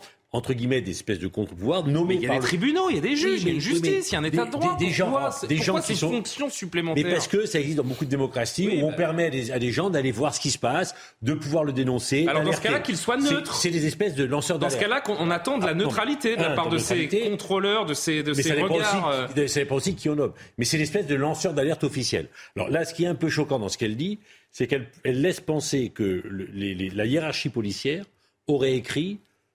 Prenez tout ce que vous trouvez voilà. sans faire attention à la loi. Exactement. Ce qui est juste impossible. Ils disent, voilà qui on doit interpeller, et vous pouvez interpeller en dehors des manifestations. Oui, oui. Parce que les Black Blocs ne sont pas dans les manifestations. Mmh. Bon, donc ce qu'elle dit n'est pas acceptable. Après, entre nous, que dans une manifestation comme celle-là, il y a effectivement des interpellations qui ne soient pas tout à fait cadrées. Et bien pour le coup, il y a la justice derrière qui dit, ben on l'a vu, garde à vue, ne se justifie pas, on libère. Il n'y a pas de poursuite. Donc les juges voilà. sont là pour ça. Mais on, re- on reprend la scène du policier qui est immolé par le feu. Ses collègues sont en train d'éteindre le feu pour essayer de le sauver. Ils prennent des pavés sur la tête. Il y en a qui les insultent. Donc oui, il y a peut-être des... Et ben là, dans ce cas-là, dans un moment de, de, de panique, de forte tension, on peut interpeller en se trompant. C'est possible. Écoutez, alors, je, le, Yohan et, et Alexandre, vous réagissez tout de suite. Écoutez juste la réponse de Laurent Nunez ce matin à cette déclaration de Dominique Simoneau. Ben c'est totalement faux. C'est totalement faux. Moi, je ne passe aucune instruction de procéder à des interpellations préventives. C'est un mot qui, euh, que je n'aime pas prononcer. C'est, c'est, interpellation préventive, c'est un concept politique. C'est un concept politique. Ça veut dire qu'on interpellerait des gens pour les empêcher d'aller manifester. Je, moi, je me sens un peu insulté, offensé quand j'entends dire ça, mais c'est n'importe où. Enfin, moi, je, moi, je demande à mes effectifs de faire cesser des infractions. De faire cesser des infractions. Et principalement euh, les atteintes aux forces de l'ordre, les aux personnes dépositaires de l'autorité publique d'une manière générale, jet de projectiles et autres, et puis aussi, et puis aussi, et on ne peut l'ignorer, enfin, il y a eu beaucoup d'interpellations sur des cortèges sauvages, le soir, avec des individus qui brûlent des poubelles, qui brûlent des voitures, des risques de propagation de ces incendies sur des immeubles, ce sont des faits extrêmement graves qui sont mmh. commis par des groupements qui sont constitués en vue de commettre des violences ou des dégradations. Ça, c'est juste un petit délit, c'est juste une infraction pénale. Et moi, ce que je demande aux fonctionnaires de police, c'est d'interpeller, d'interpeller les individus qui commettent ces infractions, et uniquement ces infractions. Yohan Uzan. Oui, euh, je crois quand même que ce chiffre de quarante-quatre pour cent des gardés à vue remis en liberté euh, sans poursuite, ça doit nous interpeller. Enfin, on ne peut pas faire comme si c'était normal. Ça veut dire deux choses. Soit, effectivement, ça signifie qu'on met en garde à vue des personnes qui n'auraient jamais dû l'être et que c'est volontaire. Je ne crois pas que ce soit le cas. Soit, ça signifie, effectivement, que euh, on met des personnes en garde à vue. Elles se trouvaient euh, là, les policiers les ont arrêtées parce qu'ils avaient de bonnes raisons de le faire. Il y a eu de, ils, ils les ont vues, il y a un flagrant délit, euh, et cetera. Mais... C- si on ne peut pas les poursuivre, c'est qu'il y a une faille quelque part, c'est que la loi elle est mal faite. C'est, c'est pas que... parce qu'ils ne sont... Ce qu'il faut que cette dame comprenne, c'est que ce n'est pas parce que les gens ne sont pas déférés qu'ils n'ont rien fait. C'est juste qu'on voilà. ne parvient pas non, mais voilà. à caractériser non, mais l'infraction. Ça doit, ça doit, ça doit quand même nous interpeller. Ça Bien n'est sûr. pas normal. Ça veut dire que les procédures sont trop compliquées. Ça veut dire qu'il n'y a, je ne sais pas, pas assez de forces de l'ordre sur le terrain, qu'ils ne peuvent pas tout faire. Mais ça, ça vient bien de quelque part. Et il faut trouver la raison, la cause de cela, parce que si on interpelle des personnes qui sont coupables de faits très graves, mais qu'on ne peut pas les condamnés, eh bien à l'évidence ça va recommencer. Mais dès ça le début, mais dès le début. Alors, c'est si Alexandre... pour, alors, pourquoi, très vite. Pourquoi les policiers qui interpellent, ils remettent les interpellés, les officiers de police judiciaire. C'est pas celui qui est interpellé qui fait la procédure. Et donc dans le, dans le feu de l'action, celui qui fait la procédure, il dit mais vous me l'amenez pourquoi celui-là ? Et si le C R S est reparti parce que pour sauver son collègue, pour aller, agré- pour aller interpeller quelqu'un d'autre parce que ça chauffe, bah, il n'a pas le temps de faire une procédure. Et donc et d'où l'intérêt des drones, bien sûr, qui ont pour objectif de suivre, d'anticiper des, exa- des, des, des délits, mais en cas de délit, de pouvoir garder les images pour faire des procédures. Mais pour l'instant, les drones sont en partie, en, en partie interdits. Dès le début, Alexandre Devecchio, de la contestation contre la réforme des, des retraites, certaines associations, euh, partis politiques, magistrats, avocats ont dénoncé des, des interpellations préventives, arbitraires lors des, lors des manifs. Le vingt et un mars dernier, la, la défenseure des droits, Claire Hédon, s'était aussi alarmée de ces interpellations. Comment on avance quand il y a des maillons de la chaîne comme ça qui font tout dérailler, en fait ? mmh. C'est oui, ça, non, la vérité. C'est, je, je voulais répondre à la question que vous avez posée très justement à François Pupponi. Il a répondu justement, mais il a répondu diplomatiquement. Moi, je suis moins diplomatique. Je pense que ces gens-là ne servent à rien, euh, si ce n'est euh, euh, à, à, à dépenser de l'argent public pour rien et à recaser souvent des anciens politiques ou des amis du pouvoir en leur donnant un poste. Euh, et ensuite, ils vont vouloir exister en jouant les Jean Moulin d'opérette. Donc, je pense qu'il faut supprimer euh, tous ces gens-là qui ne sont pas élus, qui sont responsables devant personne. Et quant aux associations, si elles arrivent à se financer par elles-mêmes, euh, bien, pourquoi pas, mais je, je pense qu'il devrait y avoir zéro centime d'argent public pour des associations qui euh, font visiblement du militantisme d'extrême gauche plutôt que de défendre euh, l'intérêt, euh, l'intérêt général. Justement, L F I est souvent pointé du doigt sur ces questions par le gouvernement, qui l'accuse de jeter de l'huile sur le feu, de créer une forme de, de détestation, en tout cas de méfiance de la, de la police. Euh, c'était au Sénat que ça se passait euh, aujourd'hui. On va entendre Elisabeth Borne à propos de Jean-Luc Mélenchon dans un instant. Mais si Elisabeth Borne a évoqué le cas de Jean-Luc Mélenchon, c'est parce que d'abord le, le sénateur Claude Malhuret, sénateur euh, indépendant de, de l'Allier, a profité de son temps de parole et euh, de sa verve qu'on lui, qu'on lui connaît. Très bon orateur, euh, Claude Malhuret. Il a la plume euh, aiguisée et il a euh, choisi de, de cibler la France insoumise aujourd'hui au Sénat. Écoutez-le. Après l'incendie des quarts de gendarmerie il y a un mois à Sainte-Soline, le premier mai à Paris, ce sont les policiers eux-mêmes qui ont été transformés en torches vivantes. Semaine après semaine, l'ultra-gauche et les Black Blocs programment l'escalade avec pour objectif l'insurrection. Balayer la réforme des retraites, le guide suprême de la France soumise à Poutine, vêtu d'un manteau de cuir qui aurait fait fureur dans les années trente, nous a expliqué lundi avec les gestes de la main et du menton en vogue à l'époque qu'il fallait, je cite, « mettre à bas la mauvaise République ». Ce n'est pas un énième dérapage verbal. Hier, à l'Assemblée, un de ses sous-fifres s'est chargé de l'exégèse lors des questions au gouvernement. Il commence en s'adressant à vous, Madame la Première ministre. Policiers brûlés, les coupables, c'est vous. Il continue. La Cinquième République permet d'agir sans le peuple et contre lui, elle n'est plus légitime. À bas Macron et la mauvaise République, vive la Constituante et la Sixième République. Le quatorze juillet, vous aurez votre prise de la Bastille. Cette névrose obsessionnelle de se croire chaque jour le treize juillet quatre-vingt-neuf, comme d'autres se prennent pour Napoléon, pourrait sembler ne mériter qu'une consultation à Sainte-Anne, mais méfions-nous. Les émeutes, les émeutes et parfois même les insurrections ont souvent été déclenchées par des dingues. Et je conseille à ceux qui ne l'ont pas encore fait de se documenter sur la sixième République que nous propose la France irrécupérable. La cinquième serait vite regrettée comme un modèle de démocratie. Cette tenaille entre les violences dans la rue et la zadisation de l'Assemblée nationale, qui dure depuis des mois, est en train peu à peu de saper la confiance des Français dans leurs institutions et de dissoudre lentement le respect pour l'ordre républicain. Ce petit plan de coupe sur Elisabeth Borne, beaucoup de choses. Elle boit du petit lait en l'écoutant. C'est rare de la voir sourire comme ça. Hein. C'est rare, effectivement. Qu'est-ce oui. qu'on peut dire sur cette sortie de, de Claude Malhuret, au-delà de, de la verve et du verbe qu'il, qu'il choisit ? Oui, parce que moi je reprends évidemment pas non, non. ses propos. Mais euh, ce qui est vrai, me semble-t-il, c'est que Jean-Luc Mélenchon est quand même en train de devenir une véritable, politiquement, hein, une vraie source d'inquiétude, parce qu'il encourage ces violences. Il, je ne dis pas qu'il est en soutien, mais il les encourage très clairement.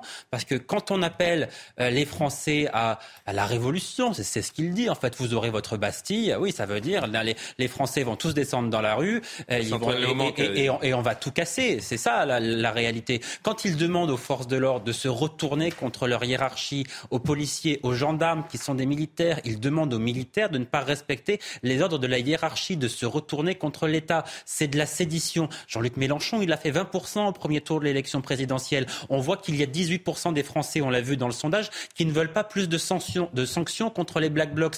Donc ça parle quand même à un électeur sur cinq, à dix-huit pour cent des Français. Est-ce que vous vous rendez compte ? Oui, c'est une source d'inquiétude, parce que dans l'état où est le pays, tenir ce genre de propos, alimenter ce qui est en train de se passer dans la rue, eh bien ça n'est évidemment pas responsable, mais je crois que c'est même condamnable. Écoutez, regardez avec moi ce que dit euh, celui qui est qualifié de dingue par euh, Claude Malhuret, Antoine Léo. Donc, député insoumis. Faire des leçons de République en assimilant ses adversaires à des dingues ou aux fascistes des années trente, il fallait oser. Après s'être planté sur la deuxième vague du Covid en disant qu'elle n'aurait pas lieu, le voici en train de faire une nouvelle sortie de route. Monsieur Claude Malhuret, plus républicain que vous, je ne répondrai pas à vos attaques par d'autres attaques. Je vous propose un débat public sur nos institutions. Ainsi, chacun pourra se faire une opinion libre et éclairée sur euh, le sujet. Avant de poursuivre la discussion, écoutez donc Elisabeth Borne tout à l'heure au Sénat qui en remet une couche sur Jean-Luc Mélenchon. Vous verrez la réponse du leader insoumis juste après. Monsieur le Président, vous évoquez également les nouvelles outrances du leader de la France insoumise. Elles s'inscrivent dans une remise en cause permanente de nos institutions. Elles sont une nouvelle étape pour saper la confiance de nos concitoyens dans notre démocratie. « À bas la mauvaise République », dit-il. Chacun le sait bien, pour Jean-Luc Mélenchon, la seule bonne République, c'est lui. Pour notre part, nous sommes et nous resterons du côté de la République et de l'ordre républicain. Je vous remercie. Et la réponse de Jean-Luc Mélenchon euh, qui n'a pas tardé non plus. Madame Borne, après euh, Darmanin, joue sa vilaine partition de calomnie et de haine contre moi, vivement qu'une personne aussi nuisible au pays quitte le pouvoir. Qui veut réagir ? Non, mais c'est... Moi, je veux bien... Mais c'est... François Pupponi et Alexandre Devecchio. Effectivement, moi, je suis d'accord avec ce qui a été dit. Là, Jean-Luc Mélenchon est en train de, de vivre son dix-neuf cent dix-sept... C'est un trotskiste qui pense qu'il va prendre le pouvoir, renverser les institutions, tout le et il a le sentiment que ça marche, parce qu'effectivement, il a fait un meilleur score en deux mille vingt-deux qu'en deux mille dix-sept, il ne perd pas son électorat, il garde, il fidélise tout ça, et ça fonctionne, il est content. Voilà. Sauf qu'il met en cause nos institutions.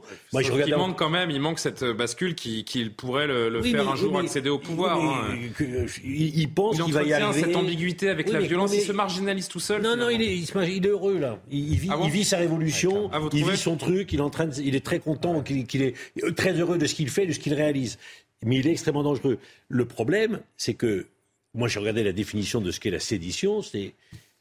On y est, quoi. Quand ah bah on ça, remet en cause les institutions ça. et qu'on a, parce que faire le discours il veut qu'il a monter fait, une partie de la population oui, contre les institutions. Le, quand il fait le discours, le il appelle à l'insurrection contre la cinquième République. Quand il fait le premier, il dit c'est une mauvaise République. Ouais. Donc, ah vous bah, avez le droit, donc vous avez le droit de la renverser. Et que deux heures après, des Black Blocs défilent dans les rues, quelque part, il a une part de responsabilité en, en, historique. En, en même temps, si on fait un peu d'histoire... Il a demandé aux forces de l'ordre de la, se rebeller aussi. Hein. La, la, Ça, c'est la, de la sédition pure. La République est née d'une révolution, donc euh, euh, la boucle serait bouclée. Non, moi, je, Malhuret m'a, m'a amusé, il a, il a beaucoup de verve.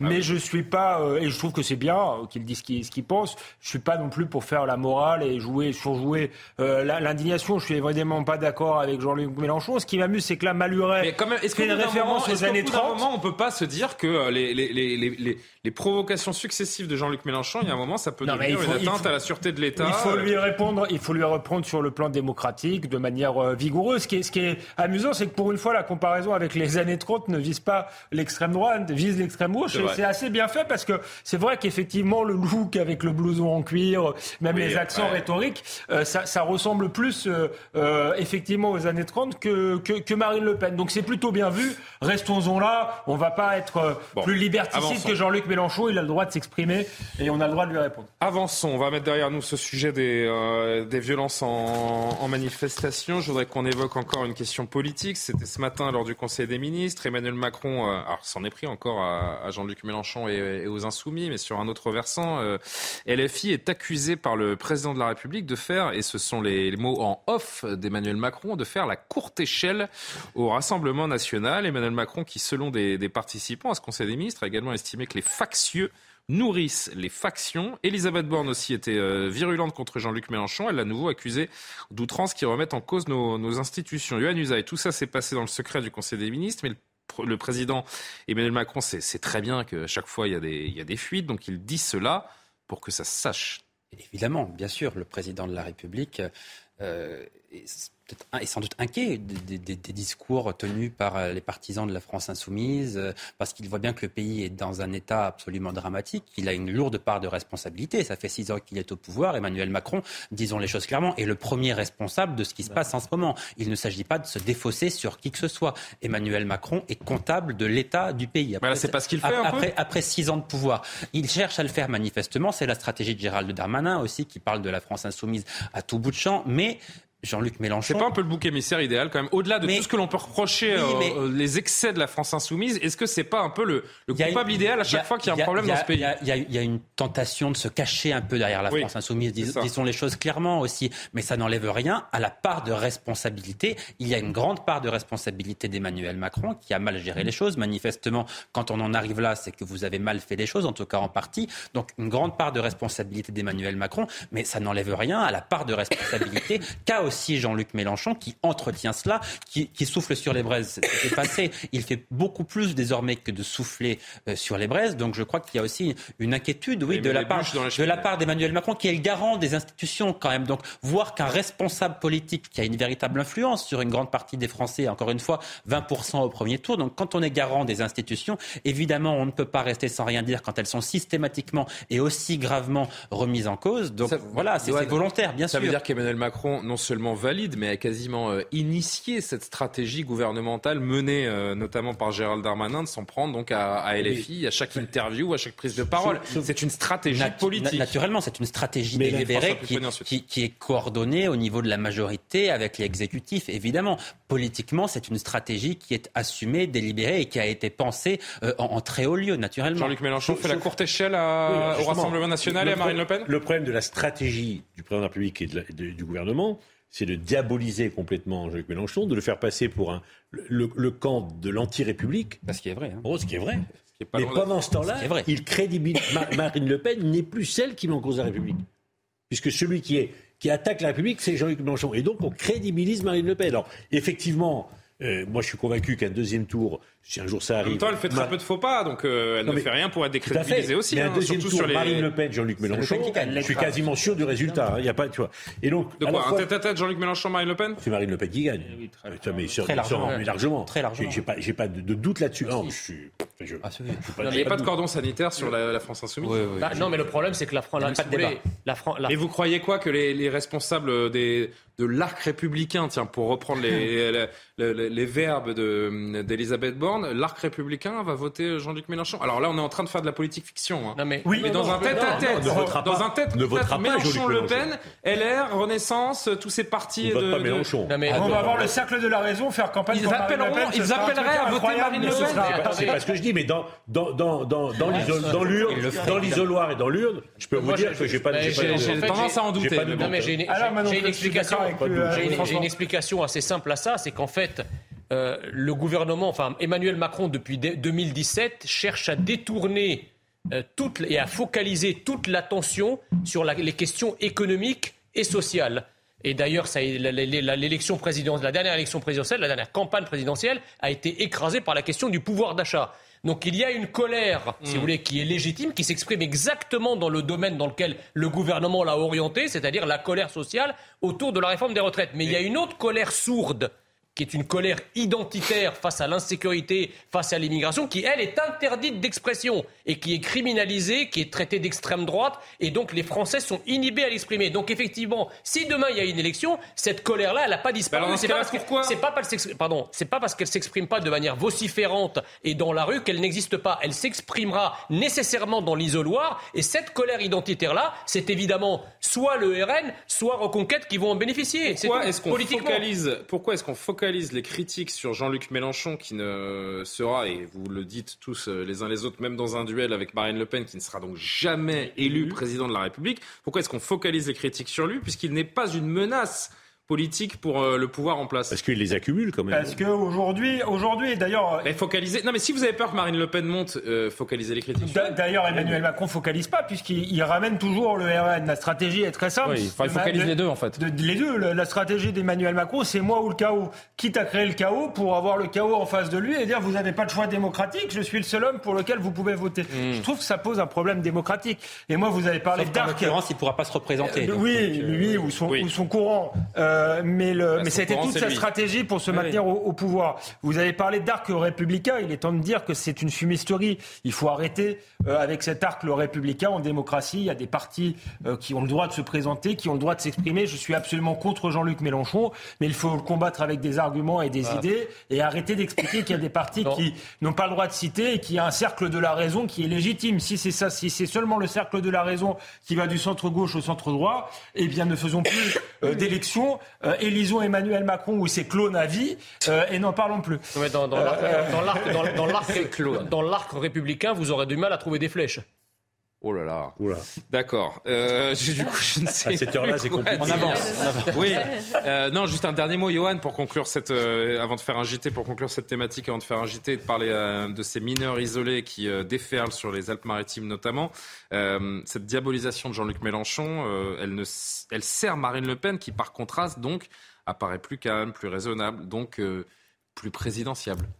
Il y a un, un sondage récemment qui l'a donné... Euh, en tête du second tour de l'élection présidentielle, très largement. Ça ne veut rien dire, ça ne veut pas dire que ça va arriver, oui, mais ça reflète quand même ce qui se passe en ce moment dans la société. Donc, naturellement, c'est vrai qu'elle euh, prend peu de risques politiquement depuis un an, depuis qu'elle a un groupe important à l'Assemblée nationale. Elle ne prend même aucun risque. Elle regarde les choses, elle voit comment ça se passe, elle fait des sorties médiatiques, et cetera. Mais politiquement, elle prend très peu de risques. Elle parce a que... une proposition de loi ce soir. Euh... oui, les retraites, sur, les retraites, sur, sur les retraites. Voilà. C'est un risque, ça ? On prend pas un risque. Quand quatre-vingts pour cent des Français souhaitent que cette réforme... Bah, c'est ce que disait le... Gérald Darmanin, hein, elle va dans le sens euh, du vent. Oui, sauf que là, en l'occurrence, Marine Le Pen, depuis toujours, euh, est opposée à la retraite oui, à soixante-quatre vrai. ans. Et elle l'avait dit dans son, dans son programme présidentiel, elle avait un projet, et elle, c'était la, la retraite on, plutôt après quarante annuités de, de cotisation quand on a commencé tôt. Mais euh, elle prend peu de risques, effectivement. Politiquement, ça fonctionne, donc elle aurait effectivement euh, tort d'en prendre. Mais si, par contraste, naturellement, par contraste, elle bénéficie de, de tout ce qui se passe en ce moment. Quand vous voyez Jean-Luc Mélenchon euh, qui effectivement est en train de prôner quasiment le chaos dans le pays, euh, qui est en train de délégitimer toutes les institutions, Marine Le Pen à côté qui ne dit pas grand-chose en ce moment, c'est vrai, mais qui a un projet quand même, ça n'enlève rien à, à ce qu'elle a fait pendant la présidentielle, mais naturellement elle, elle, elle en bénéficie, elle paraît plus calme, elle paraît beaucoup plus républicaine que Jean-Luc Mélenchon. Donc effectivement, par comparaison, Marine Le Pen est en train de beaucoup gagner en ce moment. Oui, mais dans, le, dans un contexte de contestation, Jean-Luc Mélenchon, quand même, il joue son rôle. C'est-à-dire, il existe aussi dans, dans cette forme de chaos, quand il y a des manifs, quand les gens contestent, il y a ça aussi. Donc, je pense que pour lui, pour sa base, on l'attend aussi dans ces moments, je pense. Oui, Auguste, il, il garde sa base, sa base, mais il n'aura pas de majorité au, au niveau mmh, national. Oui. La majorité sera pour quelqu'un d'autre. Mmh. Le J T. Augustin Donadieu, on se retrouve dans une poignée de secondes pour euh, allez, un ou deux derniers thèmes. À tout de suite. Dmitri Medvedev appelle à éliminer le président ukrainien Volodymyr Zelensky. L'ex-président russe s'est exprimé sur Telegram après une attaque présumée de drones contre le Kremlin. Information démentie par Kiev. Moscou dénonce une tentative d'assassinat du président Vladimir Poutine. Plusieurs personnes ont été jugées aujourd'hui à Lyon pour des violences contre des policiers en marge des manifestations du premier mai. Un homme de quarante-deux ans a été reconnu coupable de jet de projectiles sur des policiers. Il a écopé d'une peine de dix mois de prison avec sursis. Un Algérien en situation irrégulière a quant à lui été condamné à sept mois de prison avec sursis pour insultes et jet de projectiles à l'encontre des policiers. Et enfin, un étudiant de vingt-huit ans a quant à lui été condamné à huit mois de prison avec sursis pour les mêmes raisons. Et le trimestre anti-inflation va être prolongé au-delà du quinze juin, annonce du ministre de l'économie Bruno Le Maire aujourd'hui. Pour rappel, il permet aux distributeurs de proposer une sélection de produits à prix réduit. Un coup de pouce pour les consommateurs pour faire face à l'inflation sur les prix alimentaires. C'est possible qu'il... Depuis le début de l'année, est-ce qu'on me voit, est-ce qu'on m'entend ? Est-ce qu'on me voit, est-ce qu'on m'entend ? Voilà.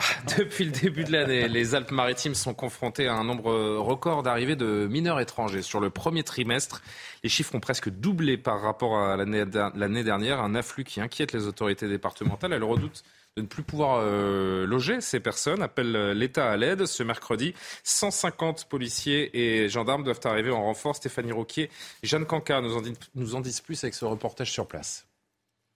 Dans ce fort, sur la commune de la Trinité, quatre-vingts mineurs étrangers sont hébergés depuis près d'une semaine. À quarante kilomètres de là, à Châteauneuf-Grasse, ils sont plusieurs dizaines dans cet hôtel depuis plus d'un mois. Parmi eux, Keita, qui nous dit avoir quinze ans. Il vient d'arriver en France après avoir traversé plusieurs frontières. La Guinée, Mali, Algérie, à Tunis et à Italie. Quand il prend un bateau à Italie, moi il y avait un naufrage. Un naufrage, quarante-sept personnes. quinze personnes m'ont sauvé. L'hébergement de ces mineurs étrangers est obligatoire le temps de statuer sur leur situation. Mais face à leur arrivée en nombre dans les Alpes-Maritimes, le conseil départemental est débordé. Ces dernières semaines, les centres d'accueil ne suffisent plus et des structures d'urgence sont trouvées comme ici. Une situation qui fait débat auprès des habitants. C'est surprenant et c'est peut-être pas rassurant, je ne sais pas. Moi ça ne me gêne pas du tout, au contraire. Il faut les aider quand même.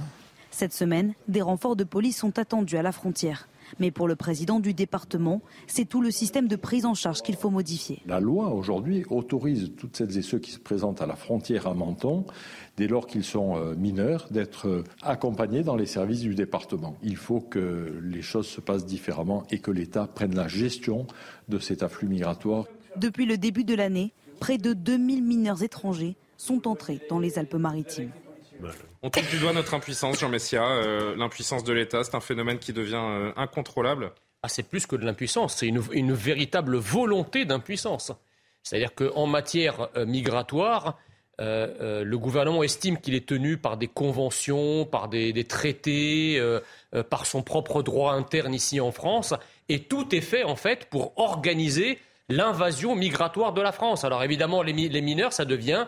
une filière d'immigration particulière, puisque vous savez qu'il y a les conventions internationales des droits de l'enfant, et cetera, qui obligent la France à accueillir euh, toute la misère du monde, en tout cas toute la misère infantile euh, du monde. D'abord, il faut démontrer d'abord que ces gens-là sont, sont des mineurs euh, isolés. En général, ils ne sont ni mineurs ni isolés. Ça, c'est la, la première c'est chose. Jordan Bardella qui l'a dit. La deuxième chose, c'est que ça coûte, c'est, c'est, c'est, ces mineurs isolés non seulement coûtent une blinde aux contribuables français, mais en plus, il, il y a effectivement une forte euh, criminalité et une forte délinquance euh, chez, ces crimin... chez ces mineurs étrangers. C'est qu'on ça, peut, c'est... Être, on peut être quand même difficilement Je... moins efficace en termes de maîtrise des frontières. Alors, et, et, alors, on nous dit, oui, mais c'est par humanisme. Ce sont des enfants, et cetera. Mais rappelez-vous de l'Ocean Viking qui avait débarqué au mois de novembre deux mille vingt-deux, le onze novembre très exactement, deux cent trente-deux migrants dans le port de Toulon. On nous avait mis le pistolet humaniste sous la tempe en disant « vous ne pouvez pas refouler des gens qui sont malades, qui sont pauvres, qui ne tiennent pas debout, et cetera » À quoi a-t-on assisté ? Ils ont débarqué dans le port de Toulon. Deux semaines après, il n'y avait plus un seul migrant. Ils avaient tous détalé comme des lapins. On se demande comment ils étaient faméliques et malades. Ils avaient détalé comme des lapins dans la nature et on ne les a plus vus. On ne les a plus retrouvés. Donc, si vous voulez, euh, les arnaques et l'escroquerie à l'humanisme, ça commence à bien faire. Et j'en profite aussi pour dire que j'en ai aussi assez qu'à chaque fois qu'on exprime la moindre velléité de défense identitaire, on se trouve qualifié d'extrême droite, on se trouve qualifié de criminel et d'extrémiste et, ou, ou d'inhumain. Je suis désolé, Partout, le combat pour l'identité d'un pays est applaudi. Dans tous les pays du monde, il est applaudi par ceux-là même en France qui criminalisent la défense identitaire du peuple français. Moi, j'estime que le peuple français a le droit, comme tout peuple au monde, de, défense, de défendre son identité et effectivement de limiter un phénomène qui érode jour après jour son identité, qui est effectivement une forme de grand remplacement. Alexandre, vous réagissez, je voudrais juste qu'on entende Jordan Bardella, euh, patron du euh, Rassemblement National, qui faisait le déplacement aujourd'hui dans les Alpes-Maritimes sur ce sujet. Depuis trente ans, en fait, dans notre pays, la loi n'a cessé de s'assouplir euh, sur la gestion de l'immigration. Et toujours euh, au profit de, de gens qui viennent dans notre pays, certains avec la volonté de s'intégrer et de travailler, mais d'autres avec aussi la volonté de le changer. Et, et permettez-moi de penser aussi aux, aux gens qui habitent à la frontière et qui subissent aussi euh, les chiffres de l'immigration. Et, et moi, je pense que les chiffres de l'immigration d'aujourd'hui sont en tout cas les chiffres de l'insécurité de demain. Une très grande partie de la délinquance, notamment dans les grandes villes, est liée à la présence de mineurs étrangers non accompagnés, c'est-à-dire de gens qui viennent dans notre pays, qui se font passer pour des, des mineurs et qui ne sont pas plus mineurs que je suis archevêque, et qui viennent euh, déambuler dans les villes euh, en se faisant passer pour des mineurs pour bénéficier de l'aide sociale à l'enfance, et qui sont responsables, euh, discuter avec les policiers, tous les policiers vous le diront, de l'explosion de l'insécurité. Moi, je suis élu dans une région l'Île-de-France, où quatre-vingt-treize pour cent des vols qui sont commis dans les transports en commun et soixante-trois pour cent des agressions sexuelles sont le fait d'étrangers.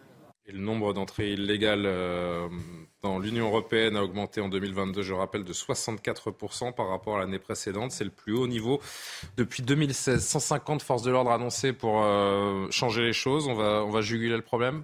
Non. Euh, non, sur les mineurs isolés, euh, c'est très simple. Parfois, il faut regarder ce qu'on fait dans les autres pays, parce qu'on a tendance à penser que l'immigration, on est impuissant de toute manière, euh, on ne peut plus rien faire. Avant, on nous disait c'est pas mais vrai. Déjà, c'est le département qui est à l'agonie et qui gère tout ça. Est-ce oui, que c'est pas de la décentralisation à outrance ? Je vous disais, il faut regarder ailleurs. Il y a des choses très simples. Euh, la Fondapol a fait une enquête montrant que euh, les solutions dans les autres pays. Prenons simplement l'exemple du Danemark sur les mineurs isolés. Ils font un truc très simple qui s'appelle des tests osseux. Alors, on pousse des cris d'orfraie en France. Interdit chez nous. C'est les te- non, non, c'est pas interdit. C'est pas interdit, mais c'est pas reconnu. On peut s'y, pardon, on peut s'y substituer. On peut s'y refuser. Alors, un test osseux, c'est quoi ? C'est mesurer la taille du poignet, hein, parce que quand on dit ça, oui, les on gens prélèvent pas des morceaux d'os. On pousse des cris d'orfraie, c'est simplement ça. Oui. Euh, et au Danemark. Euh, Euh, ce sont on, des tests pour, on, me, pour que, des quantifier l'âge de la a, personne. Qu'on n'a pas le droit, euh, qu'on peut refuser, comme en France, mais si on le refuse, on, on est con, euh, considéré d'office comme clandestin et euh, on est expulsé. En France, on peut refuser, et puis si on refuse, eh ben on est il considéré comme mineur et il ne se passe rien. Donc là, c'est très simple à mettre en place. Rendre obligatoire euh, ces tests et euh, faire euh, que ceux qui ne sont pas mineurs soient expulsés. Et on verra très probablement qu'une majorité d'entre eux ne sont pas mineurs. Parce qu'en réalité, vous n'envoyez pas des mineurs euh, immigrés seuls. C'est devenu une filière d'émigration clandestine. Et qu'ils sont soutenus, aidés par des associations pour éventuel, éventuellement pardon, euh, identifier les failles de notre droit, savoir quoi répondre, comment agir. Euh, des associations qui continuent d'ailleurs à être subventionnés, mais bon, ça c'est, ah, un, ont, c'est ils... un autre sujet. Il y a des excès de droits et de protection des délinquants ils, protestants. Ils ont, ils ont le mode d'emploi. Oui, voilà. On a ça. En France le dogme de la fameuse ordonnance de quarante-cinq. On considère qu'un mineur doit être protégé, il est en danger, on doit l'aider. Parce qu'en soi, euh, Parce qu'en sur soi, le principe, euh, n'a rien de, euh, n'a rien de, de scandaleux. Dit hein. Pour notre pays. Sauf que les passeurs et les réseaux d'organisation des, des, des immigrés clandestins, clandestins ont bien compris cela et donc disent à tous ces jeunes, bah, tu arrives en France et tu dis que tu es mineur. Il peut refuser effectivement le test, il n'y a pas de sanction. Et donc, enfin, quand on voit les personnes déambuler dans la rue, euh, sur vos reportages, on a du mal à croire qu'ils soient vraiment mineurs. Bon. Donc, ils en profitent. Ils ne sont pas expulsables parce qu'ils sont mineurs. On doit les prendre en charge. Effectivement, c'est un biais de la décentralisation puisque ce sont les départements qui doivent s'occuper de l'A S E, de l'aide sociale à l'enfance. C'est une mauvaise idée ? C'est une mauvaise chose ? Oui, parce que là, c'est, c'est dans les Alpes-Maritimes qui est un département riche.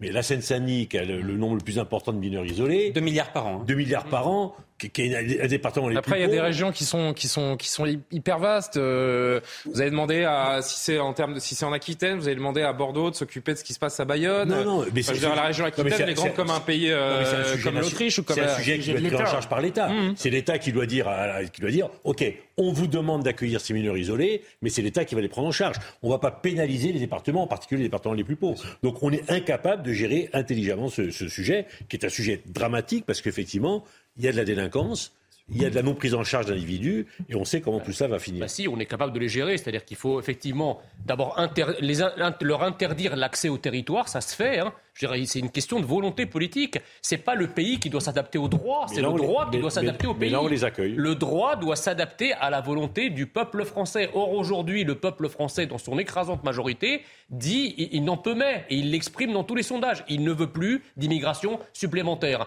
Et quant aux gens, aux mineurs étrangers qui sont déjà sur notre territoire, il faut les euh, remettre au service de l'enfance de leur pays. Ou, de, ou, ou les remettre à leurs parents. Ils n'ont rien à faire chez nous et ce n'est pas aux contribuables français de payer pour euh, des parents qui se sont défaussés finalement euh, de l'éducation de leurs enfants pour que, le, pour que ce soit le contribuable français qui le, qui le paye. Je veux bien qu'il y ait des pauvres si, à travers la planète, si, si, mais ce n'est pas aux contribuables si, français mais, de financer la pauvreté si, du monde. Si je peux me permettre, Jean, ils arrivent, bien entendu qu'ils n'ont plus de papier.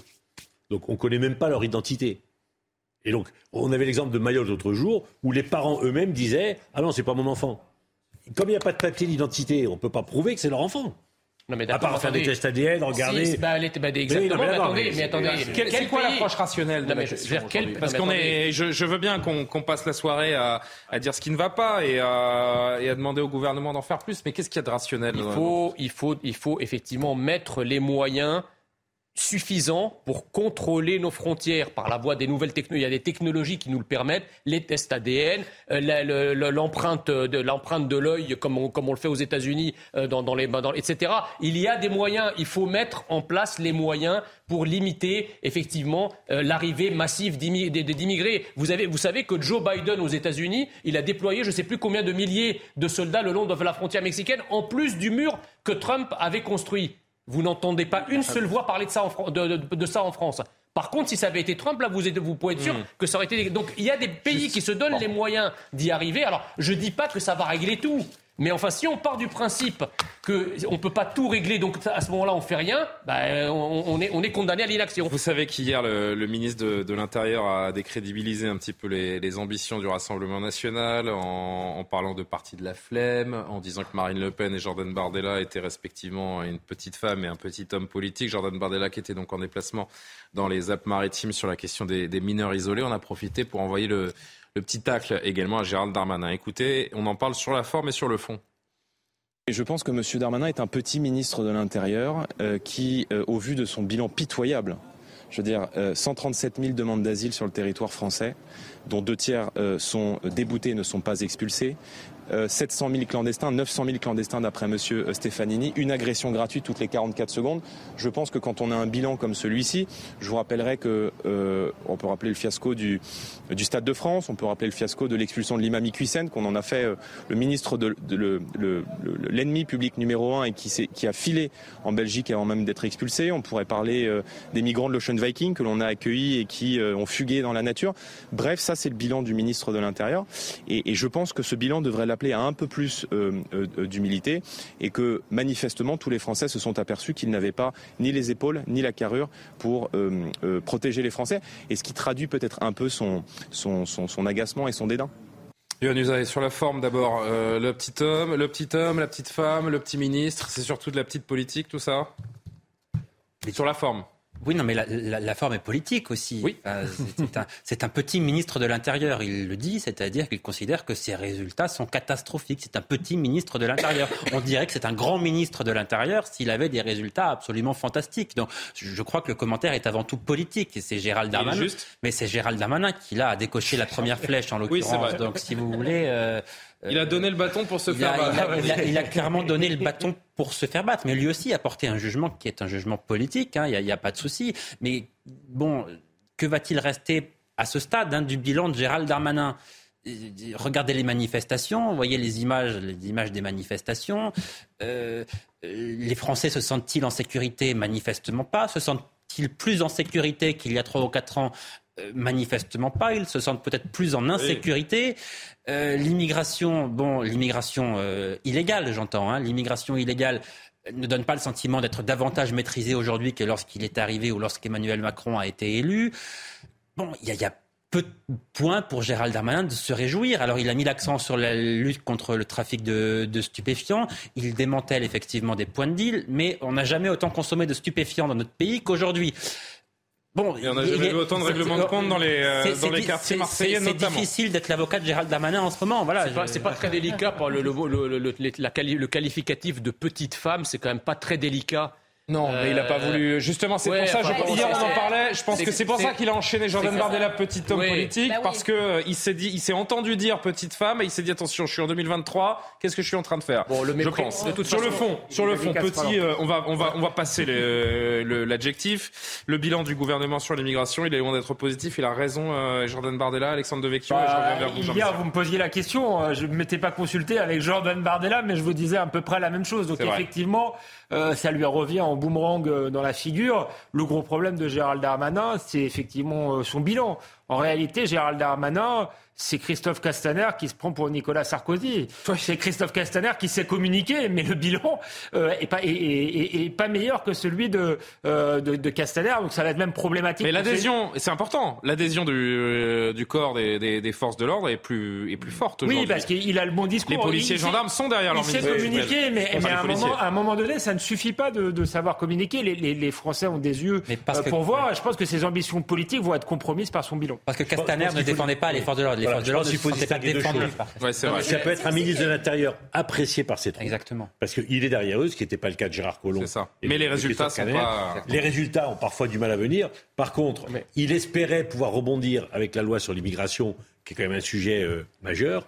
Et c'est euh, Elisabeth Borne qui lui a cassé les ailes en disant « j'ai pas de majorité, donc ça sera pour plus tard ». Oui, mais en même temps, je trouve que ça a un effet, encore une fois, sur le climat social, sur la oui. confiance envers les institutions, envers les ministres notamment, envers la capacité d'agir, parce que hein, c'est, c'est un peu le, le phénomène de crier au loup. Donc, il arrive toujours, il veut montrer les muscles, il, a, il fait des annonces en grand sur des projets, tout le monde, on est un petit les peu euh, sur le qui-vive, oui. et finalement, ça fait, hein, ça, ça fait, ça juste fait plop. Pour conclure, on, parce qu'il nous reste très peu de temps, on va refaire cette émission, mais sur la, puisqu'on est sur la question de, de l'immigration, Jean Messiha en même temps, j'ai envie de dire, regardez la couleur politique du gouvernement italien en place depuis quelques mois maintenant, euh, ils n'ont pas beaucoup plus de facilité pour traiter ces, ces sujets. Alors oui, il y a des mesures euh, régulières de plus en plus dures, mais la situation elle est toujours aussi compliquée en ben, Italie. Donc euh, Jordan Bardella, moi je l'entends, mais il y a une couleur politique similaire à, à la sienne qui est au pouvoir dans un pays voisin et ça ne se passe pas beaucoup mieux. Bah, d'abord parce que je pense que l'Italie n'est pas dans la même configuration, notamment économique, que, que, que la France. Hein. Le système bancaire italien est très dégradé. Et donc l'Union européenne a effectivement des moyens de pression sur l'Italie qu'elle ne pourrait probablement pas avoir sur un pays comme la France. Mais s'agissant de la déclaration effectivement de, de Gérald Darmanin, la différence entre la déclaration de Gérald Darmanin et la réponse de Jordan Bardella, c'est que Gérald Darmanin, il a un propos gratuit. Quand il dit c'est une petite femme et un, et un petit monsieur, sur quoi il se base non. Alors que Jordan Bardella, quand il lui répond, il apporte une preuve qui est quand même difficilement contestable du fait que Gérald Darmanin est un petit ministre de l'Intérieur parce qu'il a un petit bilan et son rappel est salutaire et je crois difficilement contestable. C'était le dernier mot ? Oh. Yohan ? Non, je n'ai rien à ajouter. Là, vous voyez, ah, ça fait plaisir. Je crois qu'on a tout dit. Droit du silence. Si, vous avez si, mis tout si, le monde ce à... si ce n'est éventuellement que Gérald Darmanin... Quand... Vous dites sur, sur quoi est-ce qu'il se base pour dire cela? Il a quand même expliqué en disant que pour lui, Marine Le Pen n'avait oui. pas de projet, qu'elle ne faisait, qu'elle ne faisait pas de proposition et qu'elle s'était planquée. C'est, c'est, c'est, c'est là-dessus qu'il s'est appuyé. Voilà. Non, mais bon. Personne ne peut croire ça. Ça va être la fin de ce Soir Info, les amis. Je ne vous quitterai pas, comme tous les soirs, je ne vous quitterai pas sans un, un petit sourire, une petite image, une image euh, qui nous sort un petit peu du, du marasme euh, de l'actualité. J'ai envie de, de, d'invoquer le, le miracle de la vie ce soir. Oh. Oui, tout oh. simplement. La scène se passe sur une bretelle d'autoroute en Floride hier. Cette femme est sur le point d'accoucher. Malheureusement, le couple n'a pas eu le temps d'aller jusqu'à la maternité. Pris de panique, le mari appelle les secours. Le shérif adjoint du comté d'Hillsborough n'écoute que son courage, se précipite pour aider cette femme avant que les pompiers n'arrivent. Wow. Mais quand c'est l'heure, c'est l'heure. Quand c'est l'heure, c'est l'heure. Le petit bébé n'a pas pris le soin d'attendre les pompiers. Le policier a utilisé sa formation, son expérience pour assurer un accouchement en toute sécurité sur la bretelle d'autoroute, à l'arrière euh, de la voiture. La petite fille, c'est une petite fille. On n'a pas encore le prénom, mais elle est née euh, à l'arrière de la voiture aimerait, de ses parents. On aimerait, incroyable. On aimerait avoir cette renaissance-là en France plutôt que ce qu'on a. Merci à vous. C'est magnifique. Magnifique, ouais. Oui. Très beau. Magnifique. Ils l'ont appelé, alors ils l'ont appelé autoroute. Shérif. Non, je plaisante. Ils l'ont appelé shérif. Ils l'ont appelé shérif. Fais-moi peur. Vous connaissiez cette série dans les années quatre-vingts. Ouais. Voilà, c'est une image extraordinaire, donc euh, je voulais vous montrer. Et alors j'ai lu un témoignage de ce policier. Vous C'est que donc il est shérif en, en Floride. C'était le, il a dit euh, depuis ça, il a trente-cinq ans de carrière. Il a fait euh, dix ou douze naissances sur des bords de route comme ça dans, ah oui, dans ah sa bah. carrière. C'est des ah choses bah, qui arrivent. Ce sont des choses qui arrivent. Ah bah il mérite une médaille, il mérite un, un gros câlin de la part des parents de cette. Euh, de cette petite la police qui vient de naître. Même aux États-Unis, la police donne la vie. Il peut se reconvertir en sage-femme, un policier qui donne la vie. Ouais, c'est beau, magnifique. Voilà, c'est sur cette image, ce miracle de la vie, l'histoire de la vie, le cycle éternel, que je vous quitte. Euh, Lumna Daoudi a préparé cette émission. Hakuna Matata, comme on dit. Voilà. Euh, merci à vous de nous suivre chaque soir. Soir Info revient demain. Bonne nuit. Tout de suite l'édition de la nuit.